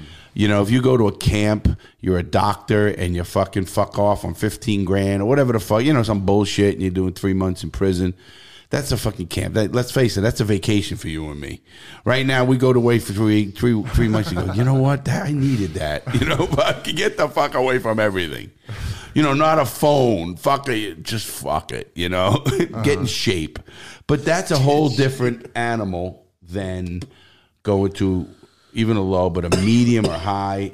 That's tough. And if it's a high, that's a tough. And it depends on what they crime. Was it a sexual related? Was a, a we call you know. a- Drug crime, robbery crime, that kind of. You rob an old, rape an old lady, and the people, you know, they, they remember they got a mom, they got a dad. You know, you rob, kind of an honor code, as stupid as it sounds, but it is one. Mm-hmm. So that you know, that's a that loaded question. Yeah, yeah, I can imagine. Yeah, that'd be that'd be fucking horrifying. Just like, is there is there a path of not being gang related if you're just a Uh, regular you know, dude? yeah, and it depends on the prison, and can get rough in some, and it depends on your age and how you handle yourself. You know, a lot of people said, "Larry, man, you made prison, but you know, you're a big guy." You know, which I am, a pretty good fighter, big guy. But it was never that that survived me prison. It was the brain, knowing shit before it come, knowing who to talk to, knowing who to be around. That's the kind of things I think you look for in people. Period. Yes. You know, because listen, I don't care how tough you are. There's someone tougher. Always. You know, I, I don't care everything. Uh, no matter what thing we're going to talk about, that that's just a given. You know, so then you have to use your brain. And most of guys like us or whatever, it depends. You know, sometimes they're not. They're a fucking corporate geek that doesn't mm-hmm. going to be fucked up. But then there's a street kid, you know, and understands where they're gone. It's a nerve wracking thing, but okay. You know, I know how to talk to people. I don't want to shut my fucking mouth. I don't want to say something. I don't want to piss someone off. I kind of look around what's going on. You know, the feet, the pressure. The, you can feel tension in prison. That's the one thing I tell Anyway, people. oh, you could feel. I would it. imagine it never feel it. stops. Like I would imagine you would never. You know, not there's do it. times when no, we we we fucking get high and do shit and do all that crazy shit, and you, you got to be comfortable around certain people. Even though it's so crazy, I always say that. You know, my cellie, he killed a guy with an axe handle, but he was really a good guy. Uh-huh. And he, it sounds so fucked up now when you think about Yeah. it. I knew another guy fucking killed a guy and cut his head off with a shank. But you know, he was nice to us. So he, you know, how does that sound when you think about it? I think about people go, you know, Larry just said he was a good guy and he killed fucking two people in a fucking with an axe handle. You know, that is what Yeah, your baseline for judging people has to be different. Like you have to. You have to take it and with the situation. Like, yeah, he murdered four people, but for But he a likes reason. me. And he's nice to me. Yeah, you know. Good guy. Were your ties on the streets? Did it make your life easier in there? Oh were just yeah, with mine for sure because of the mobsters. But in even other people, if they knew one guy, guy can vouch for him, knew him from the neighborhood. I don't know how good that is when your neighborhood's all going to jail. You know, True. So this is going to lead into that exact thing. You, you said uh, the guy ca- catches you says I'm, I'm retiring.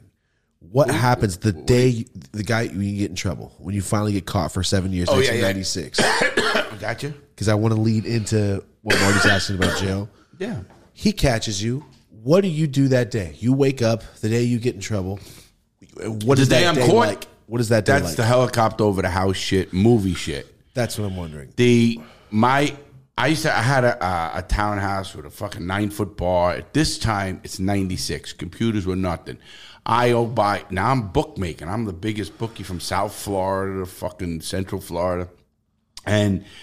I had a computer, and I remember I had like a six-time modem and whatever fucking car. I don't know what the fucking shit was. All I know is three years later, my son's fucking nine. I tell him I got him a computer. He says that thing's a piece of shit.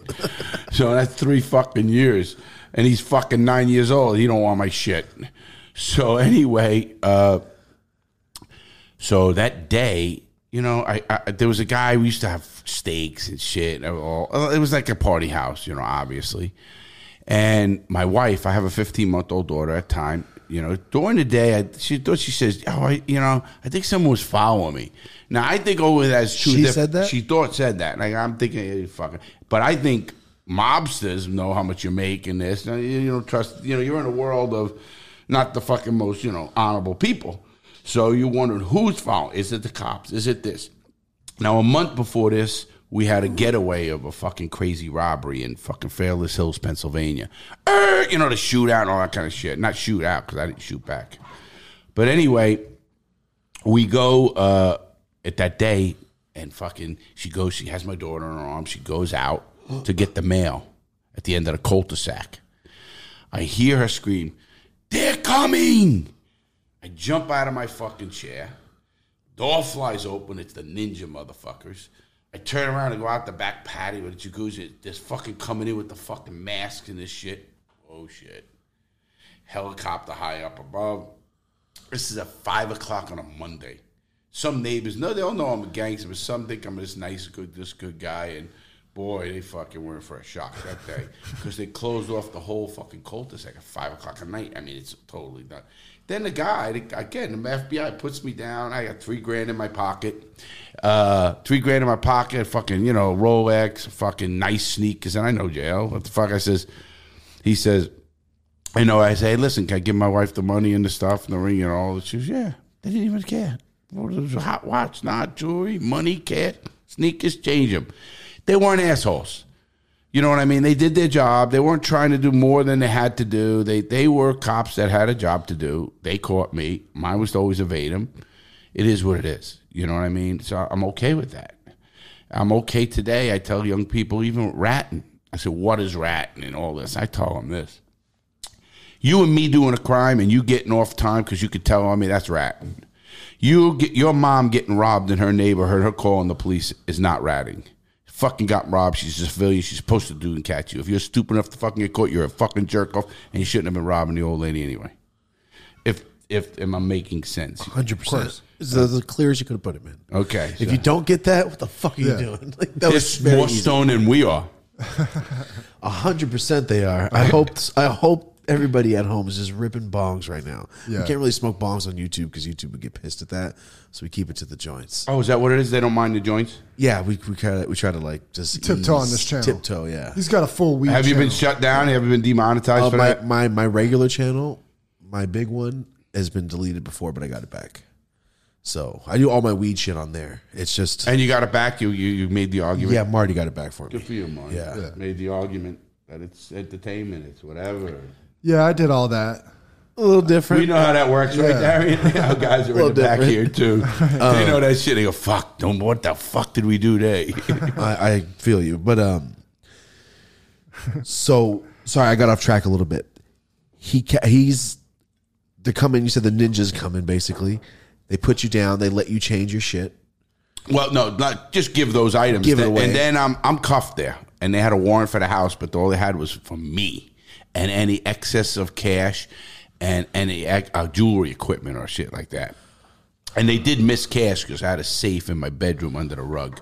And they didn't see They, it? yeah, there was fifty k in there, so they missed that. And and they, but they weren't again. They really wanted me. They got me, and I'm sitting on the curb. And then they take me in the car, and they go to at this time in '96 was one of the new facilities that they had the he- fingerprint machines. You know where you put your thing on each prong. They, you know, remember the old way? Fucking uh, yeah, yeah. this is the real, you know. So they processed me. The dude didn't even ask me questions. Fucking didn't do a fucking thing.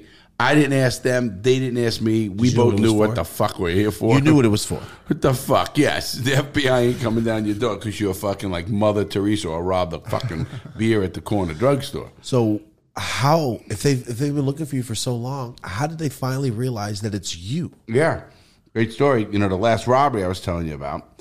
A lady where they were shooting. Yeah, but that was the robbery of the store. Before the store, we were casing other stores, and I went into a store and I looked at a ring, but we did not invest, didn't, didn't rob that store. But the lady took my plate number down because she wanted to sell me a ring. She wanted to get you know come back because I was looking at nice expensive rings. That's how you case stores. So she's really so she just happens to have my plate number. I don't know this, of course, at the time. Look at your face. That's What is it? insane. Oh, and I'm feeling the same way. let, yeah. let me tell you. So, what happens is she fucking the a lady has this. I don't know this, of course.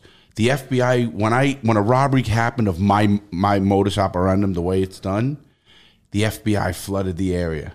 They fucking checked every jewelry store in the area and went in. It was anybody try to ask these questions before the case in it.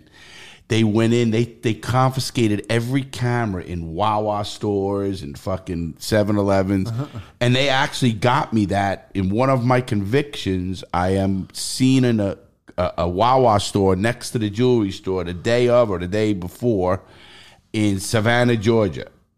I think it was Savannah, Georgia robbery. One of those that robbery, so they know you're there. It might Marietta, or I don't know which one. It was in Georgia for sure. Because are the states, I don't know. But that's how they fucking got. Then I'm not even on the car because it's a rent a car. I'm not on the car. Fat Tommy, who works for me, is. Tommy's 350 pounds. I'm not 350. I'm a big guy, but nothing like that. Didn't look like him or anything. But I was the co-driver, like you know, an add-on because you had to have it in case you had a legitimate accident.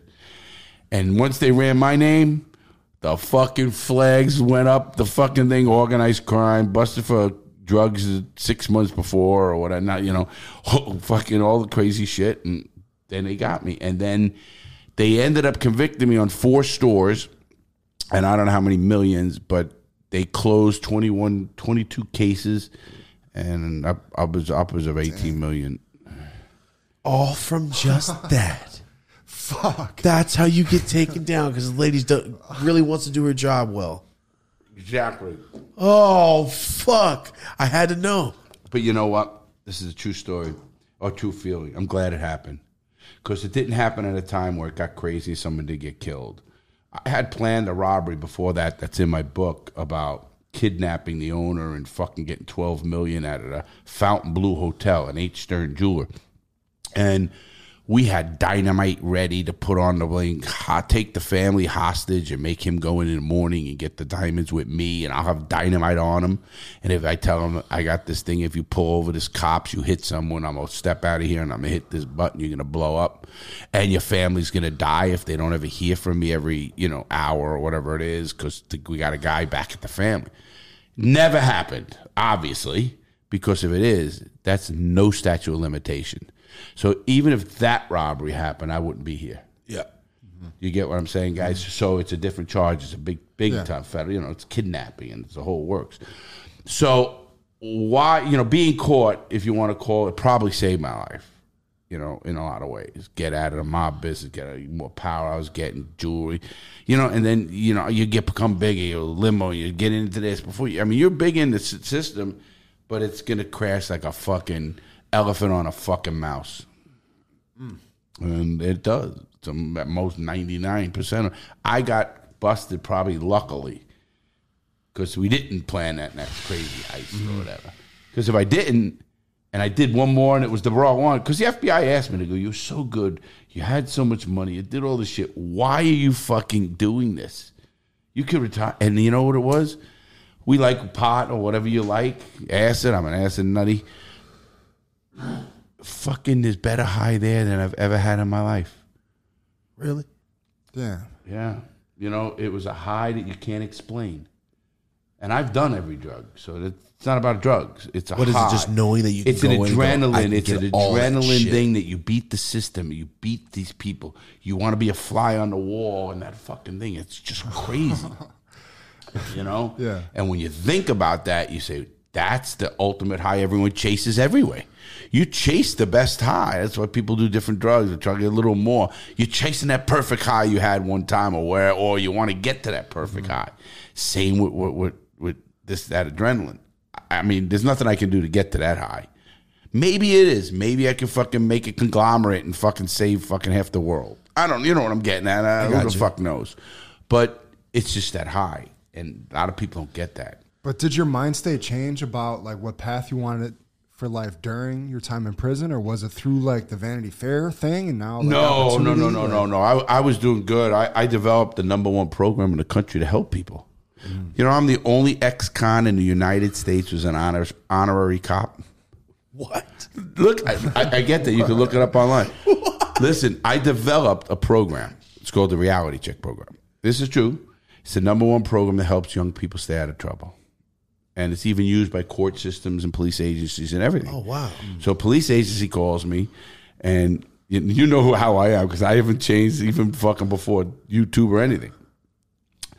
They fucking come to me and say, "Listen, you know we we use your program. We love your program. We'd like to you know fly in and vet your program and come on in anytime you want." Police chief was a sweet. To this day, he's one a great friend and everything.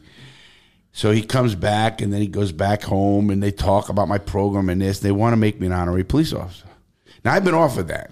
And I look at the police department. If they're jerk offs or shit, go fuck yourself, you know. But this police department, they don't give out fucking tickets for fuck. They don't give out awards in the police department for the most arrest or most deal. You know what he gives out awards for?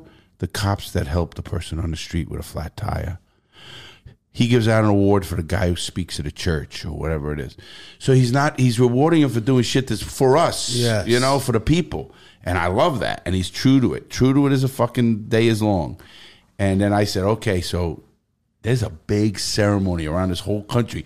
ABC, so you Google it everywhere. Every major network had it on. I was on every TV station in the country being sworn in as the only ex-con to this day. There's honorary police officer. That's insane. What a feeling. Yeah, no, I hate. I, I don't No, I'm hate. saying- I don't hate. So I, I don't like the way some cops are. I, I support good cops big time. If they're a good cop, they're doing the right thing. I often tell people, "Oh, uh, the cops suck. Fuck the cop." You, your mother's getting robbed. You want to call a nine one one or four one one? Hundred percent. I say it all the time. Defund the police. So when you're getting robbed, who are you going to call? Right, right, right. What are you going to do? The fuck So I want do? my mom to get the good cops, but you also have to have cops that are into the cities, hel- into the helping the people. So when they catch a kid smoking weed, doing the bullshit, or whatever the fuck he's doing, Those are rare. they don't ruin their life. Those are rare. That's why you need more. I've of those. encountered one in my whole life. Isn't that sad? I've And encountered is it one. because you're brown? Maybe. Is it because I don't know? It, you don't know. I don't know, but we're all drinking. He goes, all right, guys, all right, guys, come on, just pour them out, clean it up, and leave. And I'm like, yo, thank you, because I have to graduate this week. I would have been fucked. It was the last week of school. I'm like, that's the first cop I ever met that was nice to me. Good shit. But I see what you're saying. So I don't say fuck the cops. Go fuck that cop. Right. Oh, I do that all the time. If the cops, I look at them, I go, "What a stupid jerk." I watched the piece on 2020 about this Quinn family and fucking thing. She gets kidnapped. These cops fuck it up so bad. I go, "What the fuck are these morons doing?" You know what I mean? It's terrible. But you know, but again, I support good cops. And these people, uh, they they actually gave me the badge. Here's another one that'll fuck you up. I'm the only ex-con in the United States to be recognized on the floor of the United States Congress. I am in the congressional fucking records. Smoking a joint with you. Let's go. So when I mean what a feeling, I'm saying when you're in jail going, this sucks, to one day I'm going to be getting. Recognized on the floor of Congress. How fucked up is that? I mean, that's that's the path you're supposed to be on, but isn't it? Because when we do accomplish crazy shit, I'm like, how the fuck does I was just selling packs and Merced, mm-hmm. and then now I'm thinking, I can't believe this is real. So there is that moment where you think, holy shit. it's a powerful mind, just depending on what it's being applied to. Yes. Basically, is like Yeah, it is, and, and it's amazing when you say that because it's, you know, you look at it and say, okay, you did that, great, you did this, but you still strive for more. You strive oh, for, the, you know, day. as a disabled vet, I can actually physically retire, pensions, all this kind of crazy shit.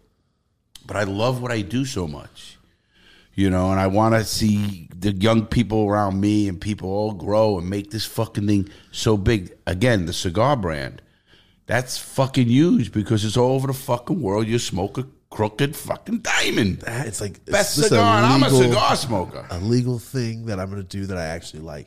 That's why I had to ask if you're a cigar smoker because that's even, it's even like stronger for you. You know what I mean? This is something you are passionate You- about. People with. are hearing this for the really first time. This is the longest time we sit and explain what we're doing with this thing and everything. I'm fucking glad. This is great. I can see it on your face. You're excited. And that's that's what we're uh. here for, man. This is awesome. Fuck yeah, accomplishments. That's Hell yeah. sick. All right, now one more to tell you something. When I got out of prison, 2007, I end up getting out, and a friend goes to me, Larry, I need a favor. I said, what the fuck? You want me to break somebody's legs? I just got out of prison. Leave me the fuck alone. He goes, no, I caught my, now this is night 2007.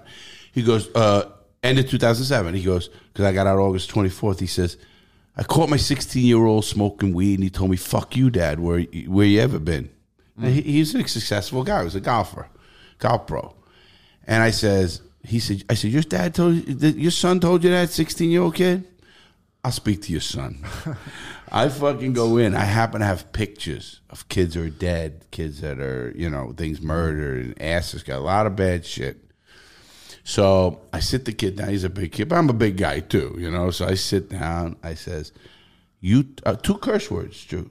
I said, "You told your son where the fuck he's been. Your father where he's been.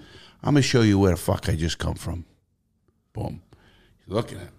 Start showing him pictures, telling him about time, losing my kids, everything that goes on what we're talking about. The guy fucking two hours later, fucking I come out and the kid's like, you could see him change. You, know, you could see the fucking kid change. I said to the dad, I said, see what happened. He gives me a hundred bucks. I don't got money. Hundred bucks. He goes, Larry, thanks again, man. Like, Can I give your name to some people? Sure. So now people are calling me for to talk to their kid. A 100 uh-huh. bucks. I said, wow. But I develop a program now called the Reality Check Program that is used in court systems by police agents. It's a four part program of this what I used to talk about. It's an hour video. I'll send it to you. Holy shit. And it, I'll send you a link so you can check it out. It's pretty good. You know, the video was built in 2010, and that video to this day is so relevant. And people say don't ever change it. It's so raw. Hmm. You know, you'll see rawness, especially in the business we're in, and you'll go, "Wow!" But it's gonna catch you to fucking say, you know, and that's why they don't want to mm-hmm. change that. Yeah. But I developed that, and I still have that. so, amazing. and so that, that's the part of me. Like, I love what we're doing. I, you don't know, this is great. But I know you got a heart and you like to help people. You don't want to see people fucking get fucked up on shit, addiction or robberies or this or a bad life. Man, you don't want that. You know, that's not your heart. Yeah. You know, we're hard. We can be hard. I can tell you go fuck yourself and sleep in the street, motherfucker.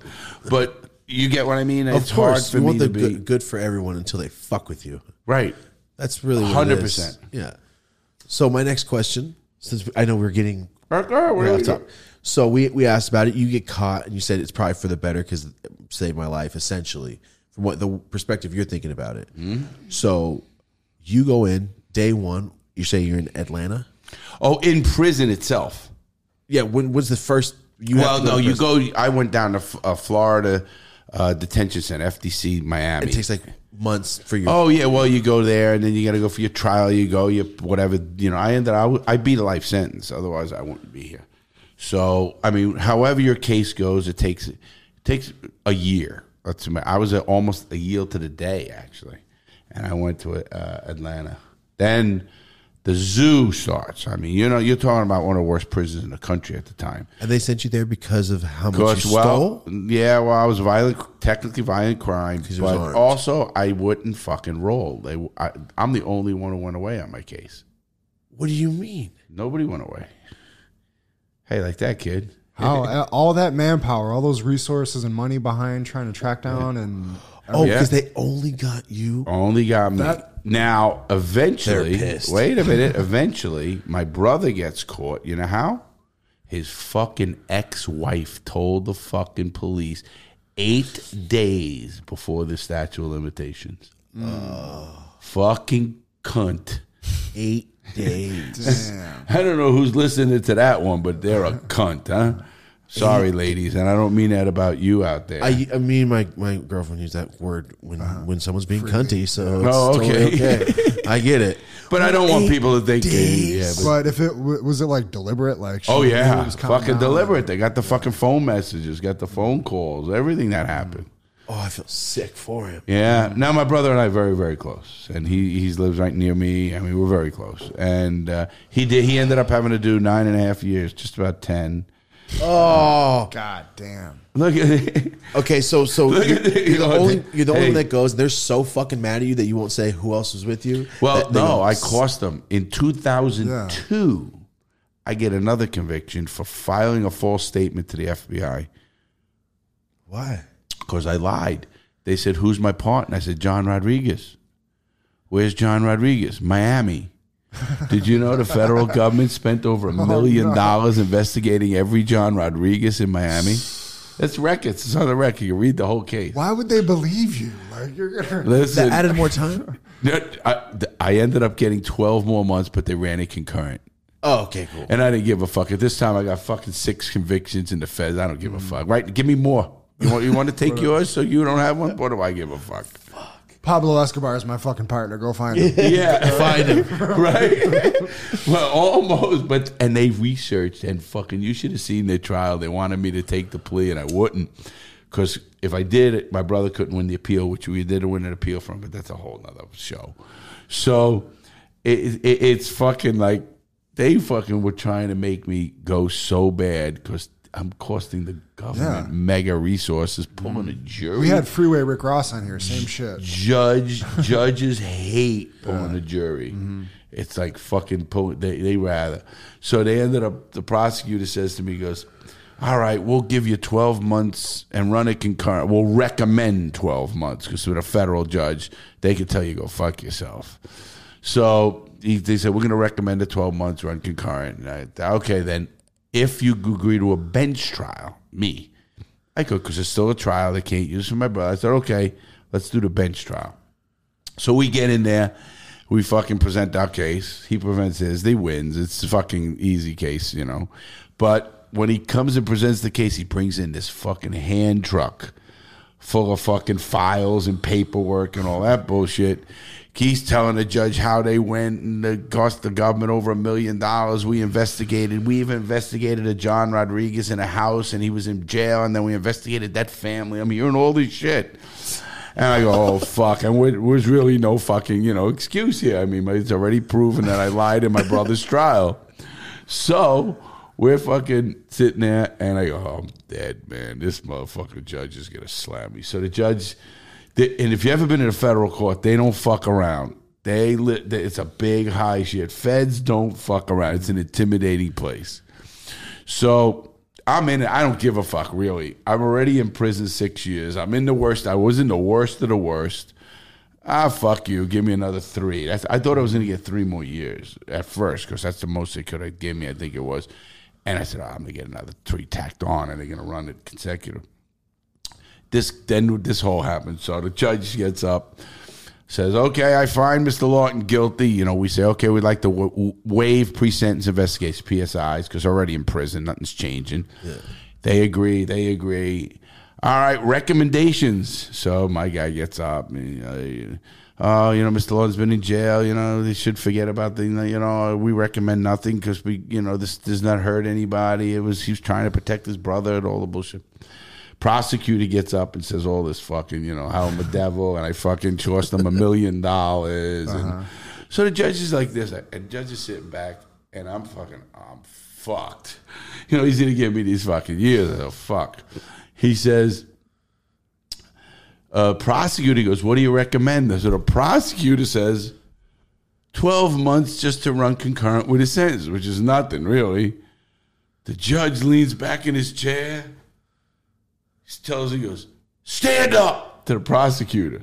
I go, oh, I'm really fucked. He's gonna, he can slam me. This judge. I mean, this is a federal judge. They don't have to fucking listen to you, and it, they are God, man. It's not like states. So fucking the judge fucking goes, you just told me this man cost you a million dollars. He lifts up this paper, boom. And now your recommended time. What am I missing here? What the hell is going on? How do you do this and put me through? This is the judge. I go, oh, I'm fucked. And then the judge tells the guy, sit down. He's pissed as shit at this. Like, in other words, why did you bring this in front of me? This should never been in front of me. Get the fuck away, wasting my time. And I and I and the, you know, defense stands, you know, I stands, he goes, looks back, he takes his gavel, he goes, Who am I? A federal judge?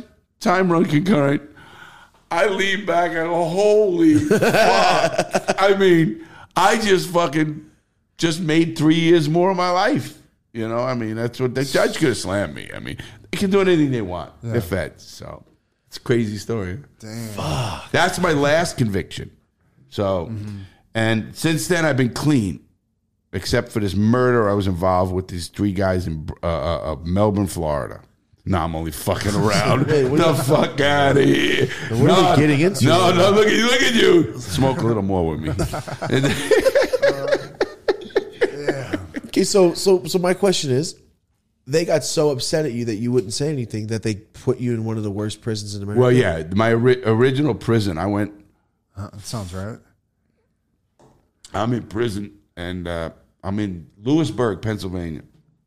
So we're processing and they're sending me to the fucking, you know, I get transferred. I ask the guard. The guard says to me, he goes, fuck, Lawton, you're going to Atlanta. Who did you piss off? this is the fucking guard in another penitentiary. He goes, oh, that place is a zoo. And sure enough, when I went up there, uh, there was a murder a month for a year. A murder a month. Not counting overdoses, not counting suicides, not counting guards killing people. I'm talking a murder a month. It was a zoo. People were getting stabbed all the time. It, it, it, when they brought in this crazy warden named uh, Willie Scott, he cleaned the place up, you know.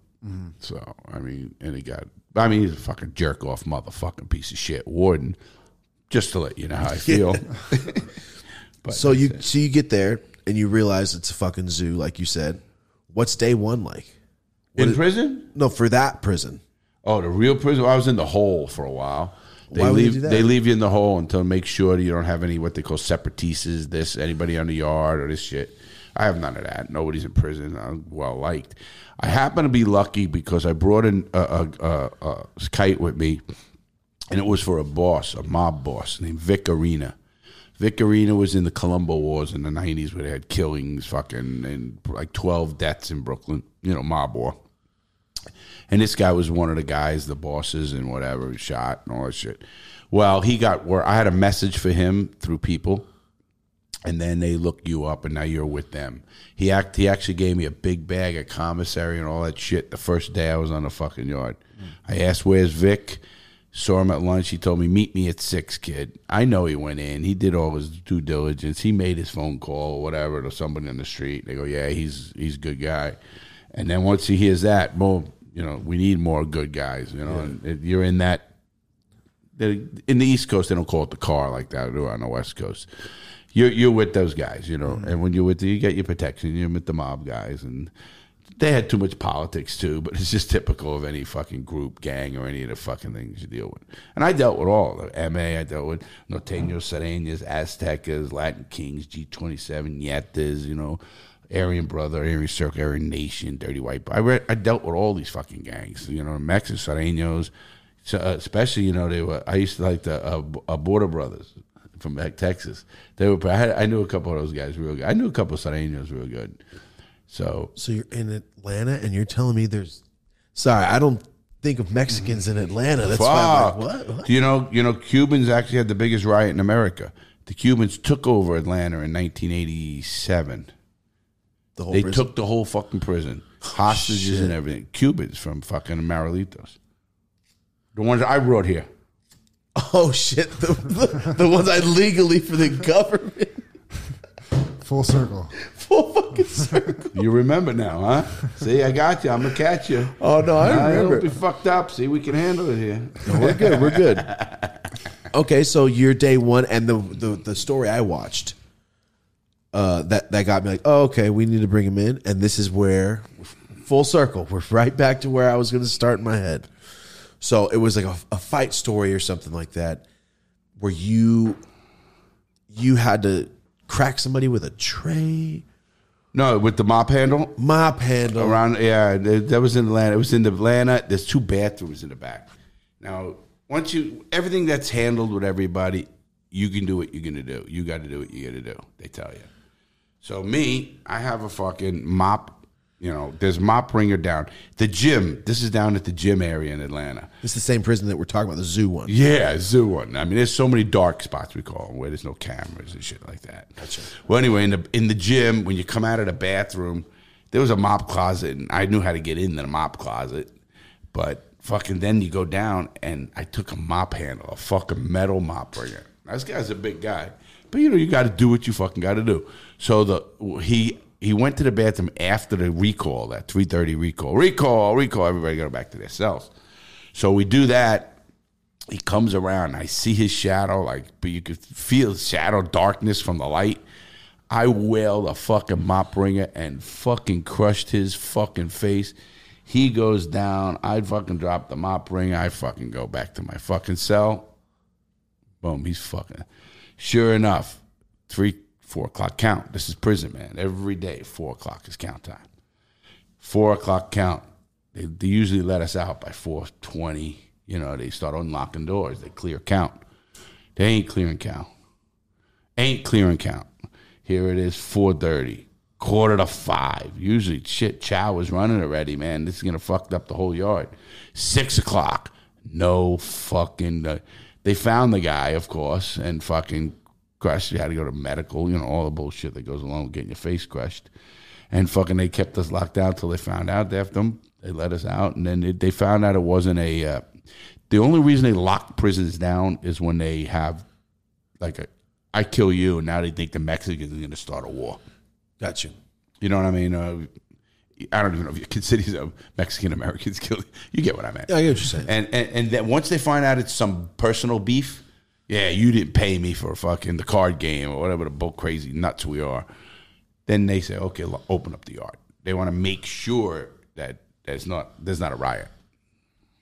Oh shit. Okay. So yeah, and that- I that's the story. survived that prison system, uh, you know, in a way, with more, like I said, my brains than brawn. I mean, you had a fight when you had a fight, of course. And I partied. There were good times, bad times, pressure times in all the prisons. And I fought the prison system. So they fucking transfer me and they can't, you know, I, I've been on Con Air 16 times. That's the fucking airplane. That's a real thing. I That's a watched Con Air three fucking days ago. That's a fucking real thing. And, but they don't have the things on the feet, you know, the way they did on the fucking plane. But yeah, I, I reviewed that movie and it talked about the bullshit part of it and shit. Yeah, Con Air. I was on that plane 16 fucking times. Getting transferred? Yeah, I was all over that plane. I had frequent flyer miles for Con Air. Why are you getting transferred so much? Why are you getting transferred so? Because I was fucking with the prison. I mean, I wrote letters to the media, I had Congress fucking involved. Oh. That's what helped me because I, I, I exposed deaths going on in prison. Like what kind The of prison was killing people through medical. What do you mean? What does Lit- that letting people die. Literally, a guy friend of mine walked out of the medical department, comes into the unit. His, his boss already all week told him go to the doctor. You know, because he, he had pains and all this shit. They gave him Maalox. And Connie walks in the fucking door and he walks and he says to me and another guy named Jimmy Brown. He says, "I'm dying." We put him in a chair. He literally keels over and fucking dies. If you've ever never seen a man die, when they die, they defecate themselves. They, you know, that's what happens. You open up whatever's in there, and it was actually the spot and wetness on the ground after we knew he was dead, because we start trying to give him CPR, and the guards are screaming, "Lockdown, lockdown!" You know, they call medical, all that bullshit. But I was in a cell looking at the whole incident, and those motherfuckers were laughing when they had him on the stretcher and poking the taking the golf cart from the front of the unit up to the fucking metal. They were laughing. They didn't give a flying fuck. And he was fucking dead and they weren't fucking pumping his chest. They weren't doing anything like that. And he died. He died of a heart attack, obviously, a massive heart attack that they that's just one of them. There were two others. So I wrote letters to fucking Congress. I fucking did. I wrote media articles. I did all this shit. And it got it got attention and they hated me. And they put me in the hole and they beat me for 11 straight months. I was strapped down naked, beaten, and tortured and pissed on by guards. What? The first three pages of my book. Damn. Read the first three pages of my book. Three pages. You got a book. If not, I, did I send you? Yeah, we, we, we both got. Okay, guy. So, and you know, and then you, I survived it by being a fighter, by never quitting, you know, having that, and, and seeing, you know, I don't want to see kids. You know, part of when I was in prison, and the older you get, my reputation was real good around the whole system. Stand up guy, he's got to fight the system, don't give a fuck. I saw too many young people come to prison. You know, they think they're badasses on the street. They hit that fucking places where I was at.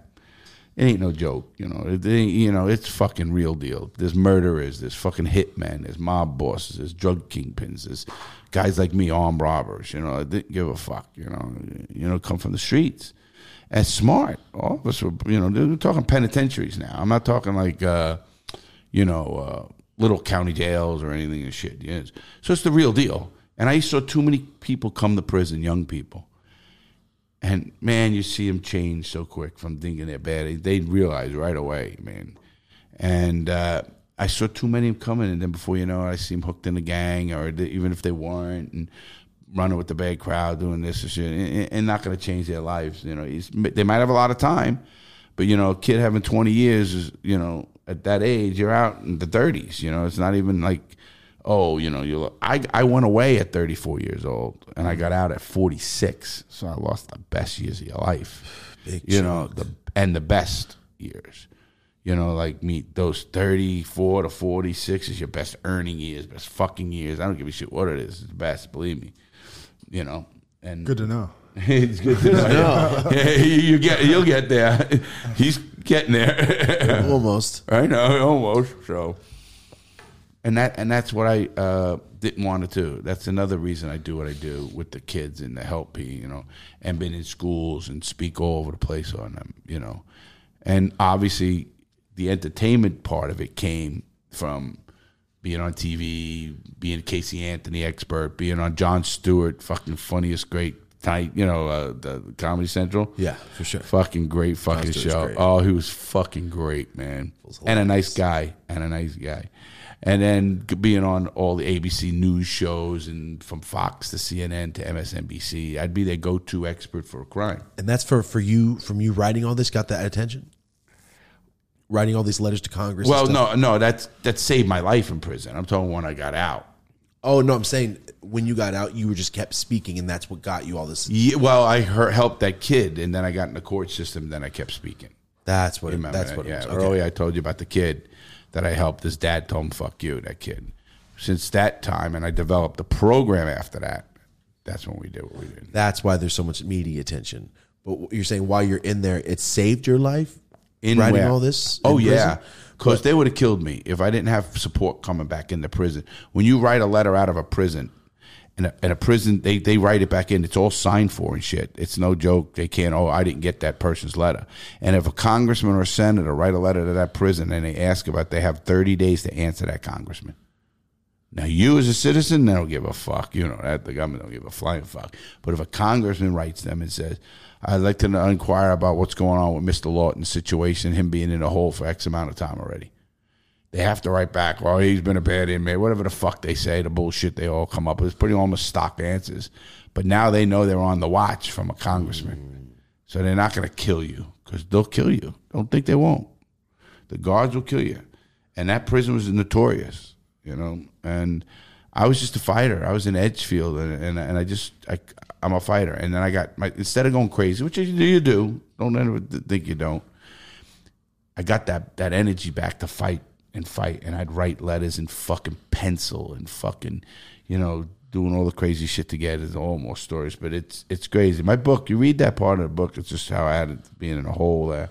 Mm-hmm. And that long, and how you survived three years out of eleven in a hole by yourself. You're fucked. Sometimes you got to sell eat, but you, you're just so fucked. Sometimes you want to kill each other. You know, what I mean, it's not like oh, I can do what I want. But most of the times with me, I was a violent inmate, so they that was alone. My brother was in the hole. He said he was talking to ants and shit. He started going crazy. You, you, you, there's, there's no question. Sad as it is, people do crazy. They've done many, many studies on the, the uh, effects of I- isolation on a human being, and it's not good.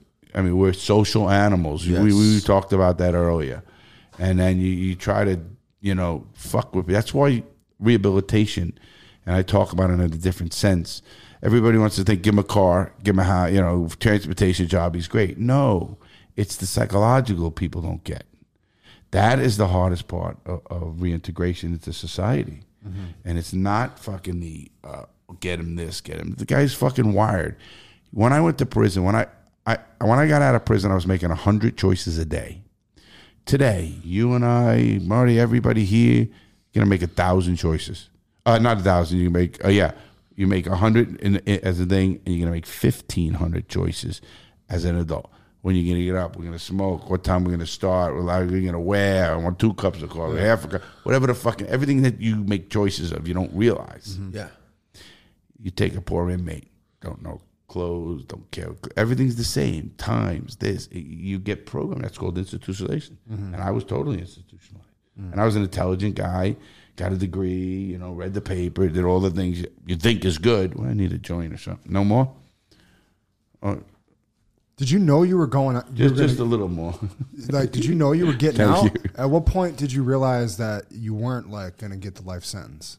oh, I knew that before I got in. I beat Gotcha. the life sentence pre-trial. Gotcha. Okay, so that's that. That makes sense. And what was life like? How were they going to do life? You're just robbing people. because the the law states if you get convicted with a firearm, you get five years for the first robbery, twenty years for every robbery after that, running consecutive, not concurrent. Can't. Uh-huh.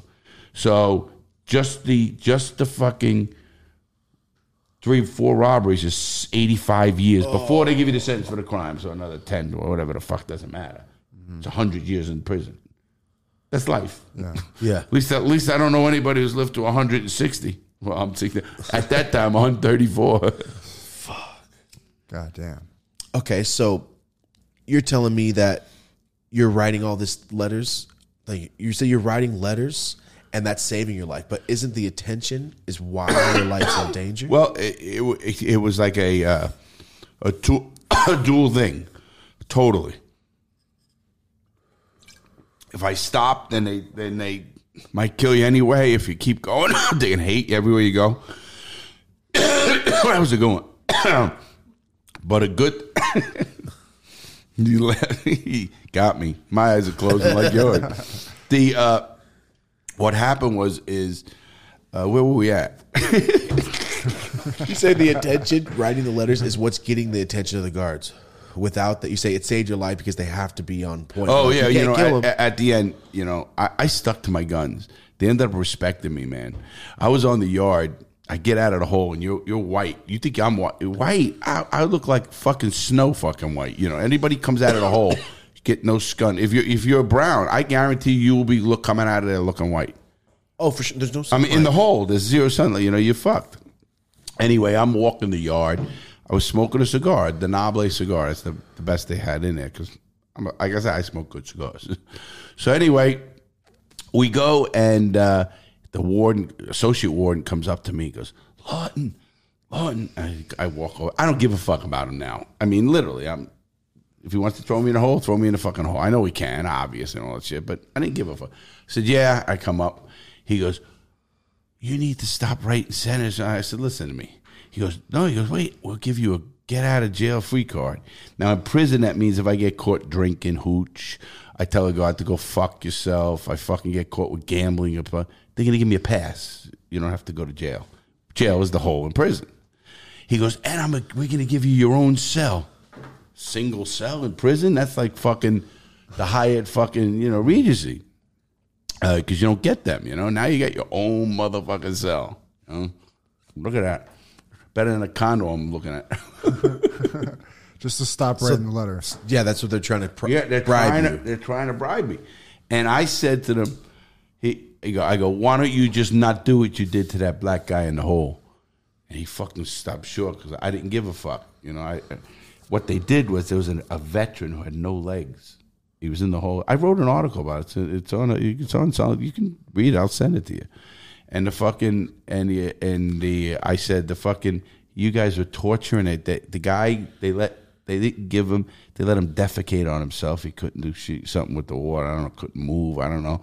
The place smelled. I had a lieutenant, and it's in this article. Come up to my cell with a camera. They had like bigger camera, like on the show, little, you know backs up to myself, knowing I'm a fuck, I'm writing senators all the time. I'm fucking a fighter, you know. He literally said to me, he's filming in the cell when they're cleaning it, and they got the guys in the suits and all the shit. And he says to me, go- he goes, if anybody saw this video, somebody in here would be in jail, meaning that he's taking this footage, you know. I fucking write a letter. I I quote him. His his name is Lieutenant Finity, and I fucking the little he was a lieutenant. And I say I never forget. I, I never forget. Elephant brain. You like this shit? I like this. I Elephant like fucking this. brain, right? So we and he fucking uh, sure enough, what we talking about? I never forget. I remember. I'm a cameraman. You quoted the cameraman. You cameraman. quoted the guy fucked up. Finley or Oh, Finity, and, and- and he had, and he had the camera, and I quoted him, and, and uh, I ended up getting transferred again, again. I ended up going oh farther away from Florida. I ended up in Forrest City, Arkansas. Yeah, what the fuck is Just in so Forest pissed. Like, just keep pushing him to the middle. Yeah, just get him the fuck out of here. So they're they they didn't help this man with no legs. Essentially, what you're saying. Yeah, not, they, were abusing everybody, man. I mean, literally, you know, they don't give a fuck. They these these places are fucking animal. They they don't look at human life like you and I. I understand that. They really don't, man. It's it's it's fucking sad. I don't know how somebody can go home, treat somebody like that, and they go home and oh, honey, I had a great day at work. We say that You're a a psychopath, motherfucker. Psycho. You have to be to turn it off. Go. I'm going to Starbucks. There's something fucking wrong. You just torture someone, piss on his face, and uh, what the fuck? Hi, hon. I had a great day. You want to pee on me now, fucker? Fuck, man. So that that's what one thing I was going to get into. Yeah, my my stepdad told me a lot about all of the whole process, and he tells me like, you know how many people die that you don't see in the newspaper. He's all guards kill more people than anybody. But what I don't understand is how does a guard walk in as a government worker or state getting paid, and how does that person not get killed also? because you know you they they have the authority there, the police essentially, but they're also in a room full of people that Well, they they they, they they have assaults on them. They have certain things, and there'll be certain places. They'll be with other people. They might be in a tower at this time because they fuck with them and they're in the truck or whatever. Or they might be in a position that they're. And you know, it's not as easy just to hit a guard, but oh, I've seen it many times. They in Atlanta, they they tried they stabbed a district prison official on a fucking inspection round right in the middle of it for a ten thousand dollar hit. Think you could look it up somewhere somebody paid ten thousand dollars to do it to get this fucking prison director or so who was on a fucking inspection. And they fucking did it. Fucking went up and stabbed him on a fucking prison yard. Jeez, he's just with a clipboard. I mean, stabbed. yeah, this, well, he, you know, they were with an entourage of people. I don't know how it happened and all this shit. And it was, I mean, I remember heard about it the first time I got there.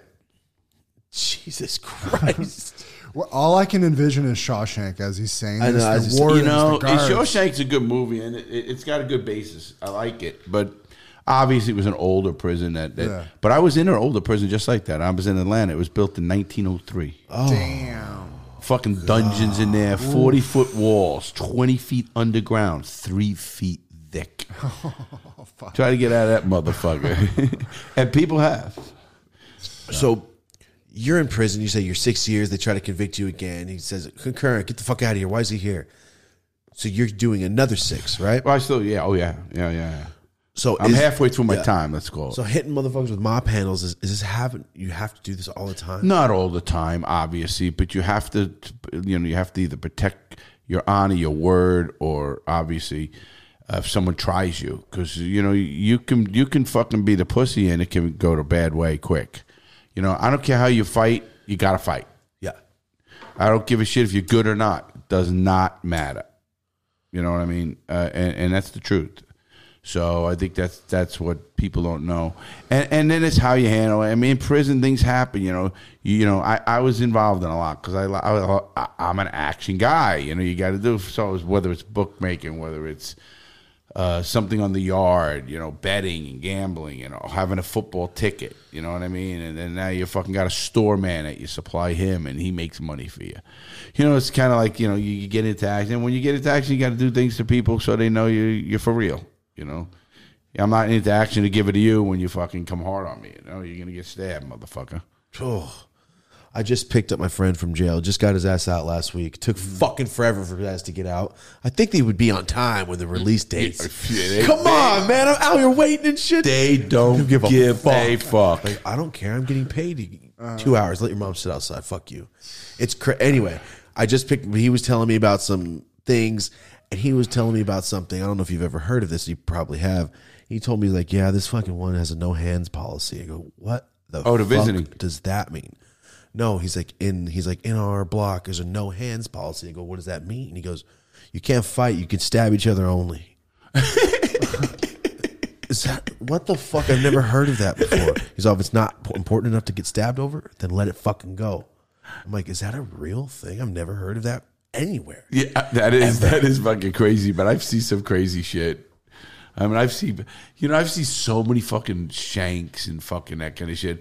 I see shit that look like a fucking sword, and I said, "This guy's gonna go put that? through someone." Well, there's different places. You know, in Atlanta was an old, old prison, so we had fucking. We even had the fucking plaster walls that we made a hole in, and you could hide a key or something down there on a piece of rope, and then you take wet toilet paper and you make it like that, and then you paint it over. We had the mm. color paint, mm-hmm. and it looks like it was like a you know a, a Part of the fix. wall. You know, looks it was you know like plastered uh-huh. and it's perfect. But in fact, our fucking key is taped up against the wall, so we can go get it, and that key can open something. You know, really You illegal. have nothing but time in there. Fucking Planning. You like that? How we did that? Were you were you tripping balls in prison? You said you were doing acid and shit. Oh man, that's my favorite. In prison, you got acid? Oh, I. Oh, I tripped. thank you for that question. I took four hits at fucking acid once I left Atlanta. I swear to God, I floated out of that prison. I've been looking for that fucking high for the rest of my life. Oh, Remember, I was telling you, Yes. we're all looking for that. Was a, I mean it. I was hovering over the prison. I did it in prison. I was hovering over the fucking prison. and it was, Oh, that's the easiest shit in the world to get into prison. Acid's like, yeah, it's got to be the easiest. Like you put it in a book or some shit. card, a letter, a fucking. You can make the whole card a piece of acid. Take a hundred high of it and a little thing. Get a corrugated card, soak it all up. That's a hundred hits of fucking acid. Damn. How much does one hit of acid go for in jail? Twenty five dollars. It's not that bad. Oh no, no, we used to no, we used to get it in, so we used to he- sell half and fucking Take half. Oh my god, we used to fucking. I'd be some tripping the whole time. cra- mm-hmm. I'm not kidding you. Some people like you know, I've seen guy have a bad trip and jump off a tier, Oh. but but. I, most of us just want to get the fuck away, so we put our headphones. You better get a battery pack because you're gonna be up all fucking night. I couldn't imagine you with psychedelics in prison. oh my god! Oh, I've never Was heard that the of most this. com? Well, what was the most common drug? Oh, heroin, heroin by far. Why? It's because you can just sleep it 'Cause off. They they they want to fucking nod and be out of it, and that's why you get a lot of overdoses. Are the guards really looking like, are you on drugs, motherfucker? Or do you just No, they don't give a flying fuck. As long as you're not causing trouble. Because if you cause the trouble, then, Then. then you're in trouble.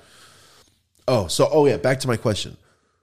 How are these how are these guards doing what they're doing? and it's not an everyday looking over your shoulder kind of, kind of thing. Sorry, this is uh this is strong, my bad. That's good. Yeah, yeah. My son is laughing at that. He's a he's big a big smoker, you know. Well, I have a, s- a bong just about as tall as you in the back. Of the up there. Um, so yeah, that, that was the question I always thought of when I see when I see documentaries. See, I'm like, how do you? I mean, because you can make a phone call. I know, motherfucker. You can make a phone call and get motherfuckers shot right now. Wouldn't it the same thing for a guard? You know- you they live. somewhere. you you see some of that, but there's there's so many ways they monitor every phone call we have. They, you know they've they've stopped many stuff that has you know have and stuff has happened. It is more common in the state because the state know each other. Like you know you you know you're a prison guard. You might have been in high school with this dude, that dude. You know it's hmm. it's very common in the feds. You know, there's so many and they're so fucking massed and they're all over the fucking world. You know, they send me to Arkansas. Who the fuck I know in Arkansas? Hmm. Gotcha. You know, and they do that on purpose, and then it'd be hard to get the you know stuff. But there has been. I used to always say to myself, and, you know, I was with some big, big fucking people. I used to say, man, why don't I fucking? You know, he, I would have a helicopter go through the wires, try this, get you know. I always just say, you know, that's that's what I I always try to figure how I would escape. You know, Oh, for sure. and mm-hmm. fucking, I'm wondering why they wouldn't do it or try. Because I know I talked to my brother, motherfucker. I, he's stealing a helicopter, that motherfucker.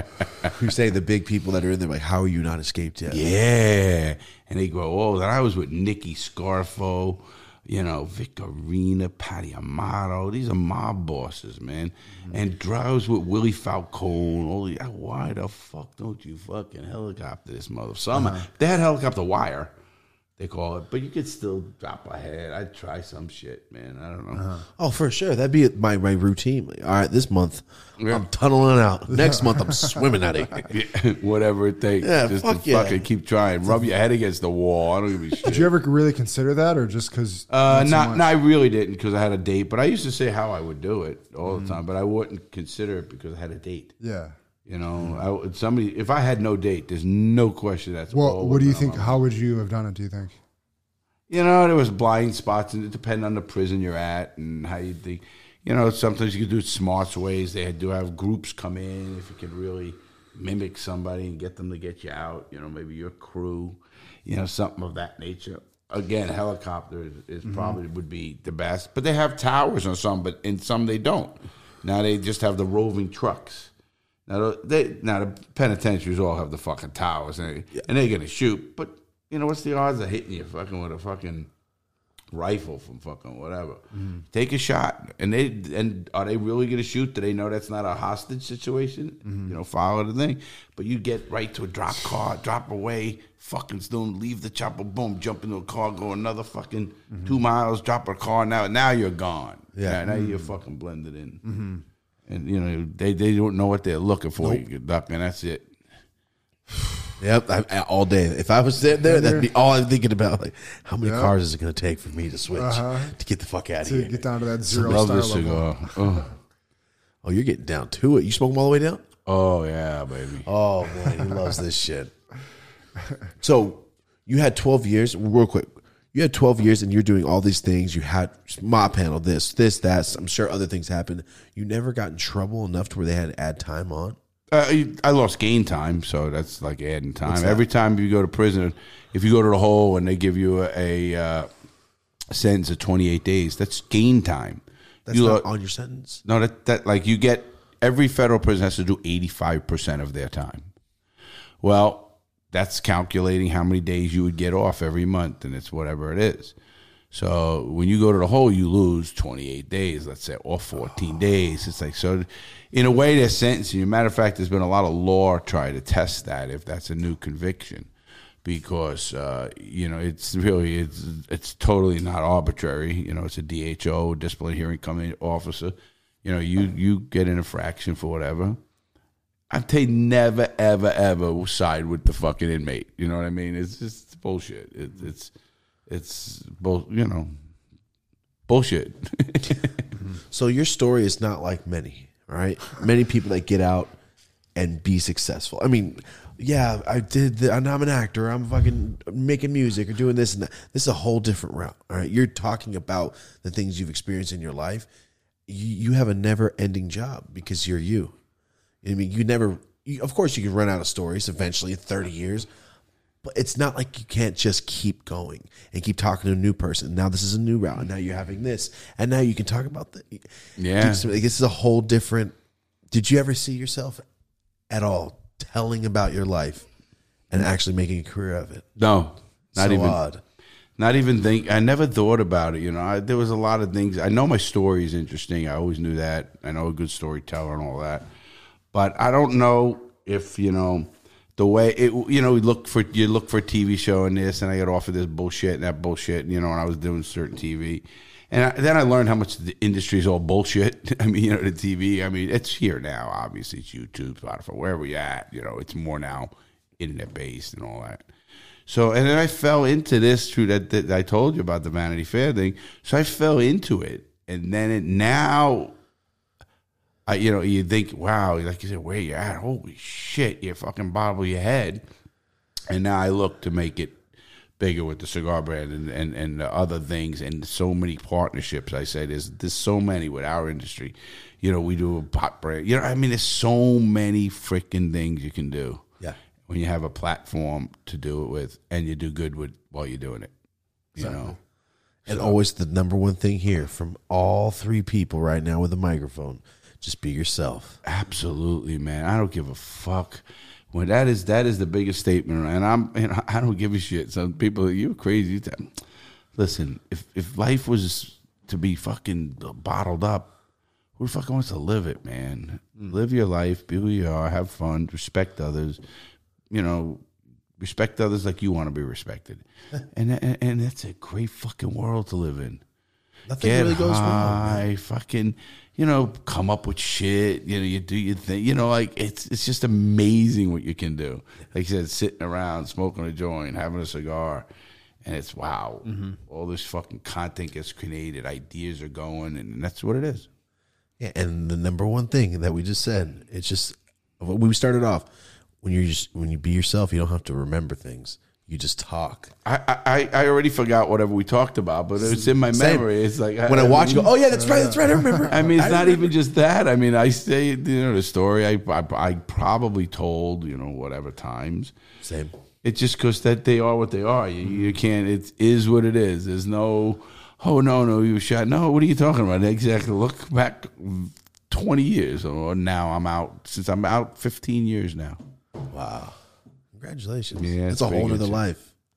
That's a whole nother lifetime of time too. Yeah, and I was just starting. So Awesome, man. Let's go. What a story. Uh, what time are we at right now? Two twenty five. oh Looking shit, good, looking good, looking good. Before we get out of here, can you please, please, please tell us about this? Tell us where we can get this. Where can everybody buy this and support this? Because I know I didn't even touch into a lot of stories because I know this won't be the only time we ever you're ever on the show. We're gonna have to have you come back for sure. This is, the- Yeah, this is a very this. short. It's a shorter episode. I think that we would do. I think there's gonna be part two, three, four, whatever We'll do is. something. You can Do get more. it. I have a book, Gangster Redemption. Actually helps. You can get it on my website. You know how the book came about, dude? I mean, not came about. When I did the book, I don't know, 13 years ago, uh, 2013 or something like that, 12 or 13. And, you know, people wanted to, I get people wanted to buy it and I wouldn't sell it. So I own it. I own this motherfucker, right? But, it, you know, the book come about, more and more people are reading it saying, this is educational. Kids should read, and it's a tough book. To be honest with you, I was not a good guy in the beginning. You didn't want to cross me. It was a, you'll read some stuff, but it also is a human story that someone shouldn't be tortured and beaten and everything else. But it's a wild ride. But thank you. It's a great book, and uh, they can get it on our website. Uh, What's your website? Uh, what's our website? I don't know. Just oh, reality check program. RealityCheckProgram.com. Did you Put do in an the link. audible version of it? Did I do what? An audible? No, but no, but you know what people actually do? Should. You know what people say? I don't know about that. They read it from from uh, Amazon. You can actually go Amazon read Gangster Redemption. Yeah, but what if it was in your voice? I'd That'd pay five and shit, ten more dollars just to get like That'd be the shit. want it in Larry's voice. Yeah, I fucking do. Could you? It's a podcast, but they could Mm. just read your book on their way to work. You should look into that because that's something that you do once and you get paid for the rest of your life, Exactly. forever. All you do is talk for three couple hours. Yeah, Something I hate about. reading. No, I, I hate reading my own motherfucking book. no, no. I, I if you think about I'm it. a big reader, actually. Go ahead. Well, if you think about it, that's something I would definitely, definitely love to listen to. Okay, I'm gonna do that. Let's throw it out there, but realitycheckprogram.com. Yeah, there's a great stuff there. There's like you can not only get the book, you can get where we do it, help people, the video and stuff like that. And that's the link where you can watch it. The one that you said. you Don't you can ever literally change watch. this. Yeah, yeah, and that's been award winning since 2010, and and it's just so relevant because it's about what's going to happen to you if you keep fucking up. I got a 13 year old, so we'll be Oh, outside. absolutely. Just I'll send you the link, obviously, but that's it. You just, Yeah, we'll put it in the description too for everyone out there that wants to check out the book or anything else. It's going to be in the description of this video, no matter where you're listening. Mm-hmm. All right, I always have to say that because people in the comments, where can I find it? just I anywhere. I said it realitycheckprogram.com. Thank you very much. Thank I you so much. Yeah, you. I had a great smoked, time, you man. smoked it up heavy. go. Man, this was episode. good shit, man.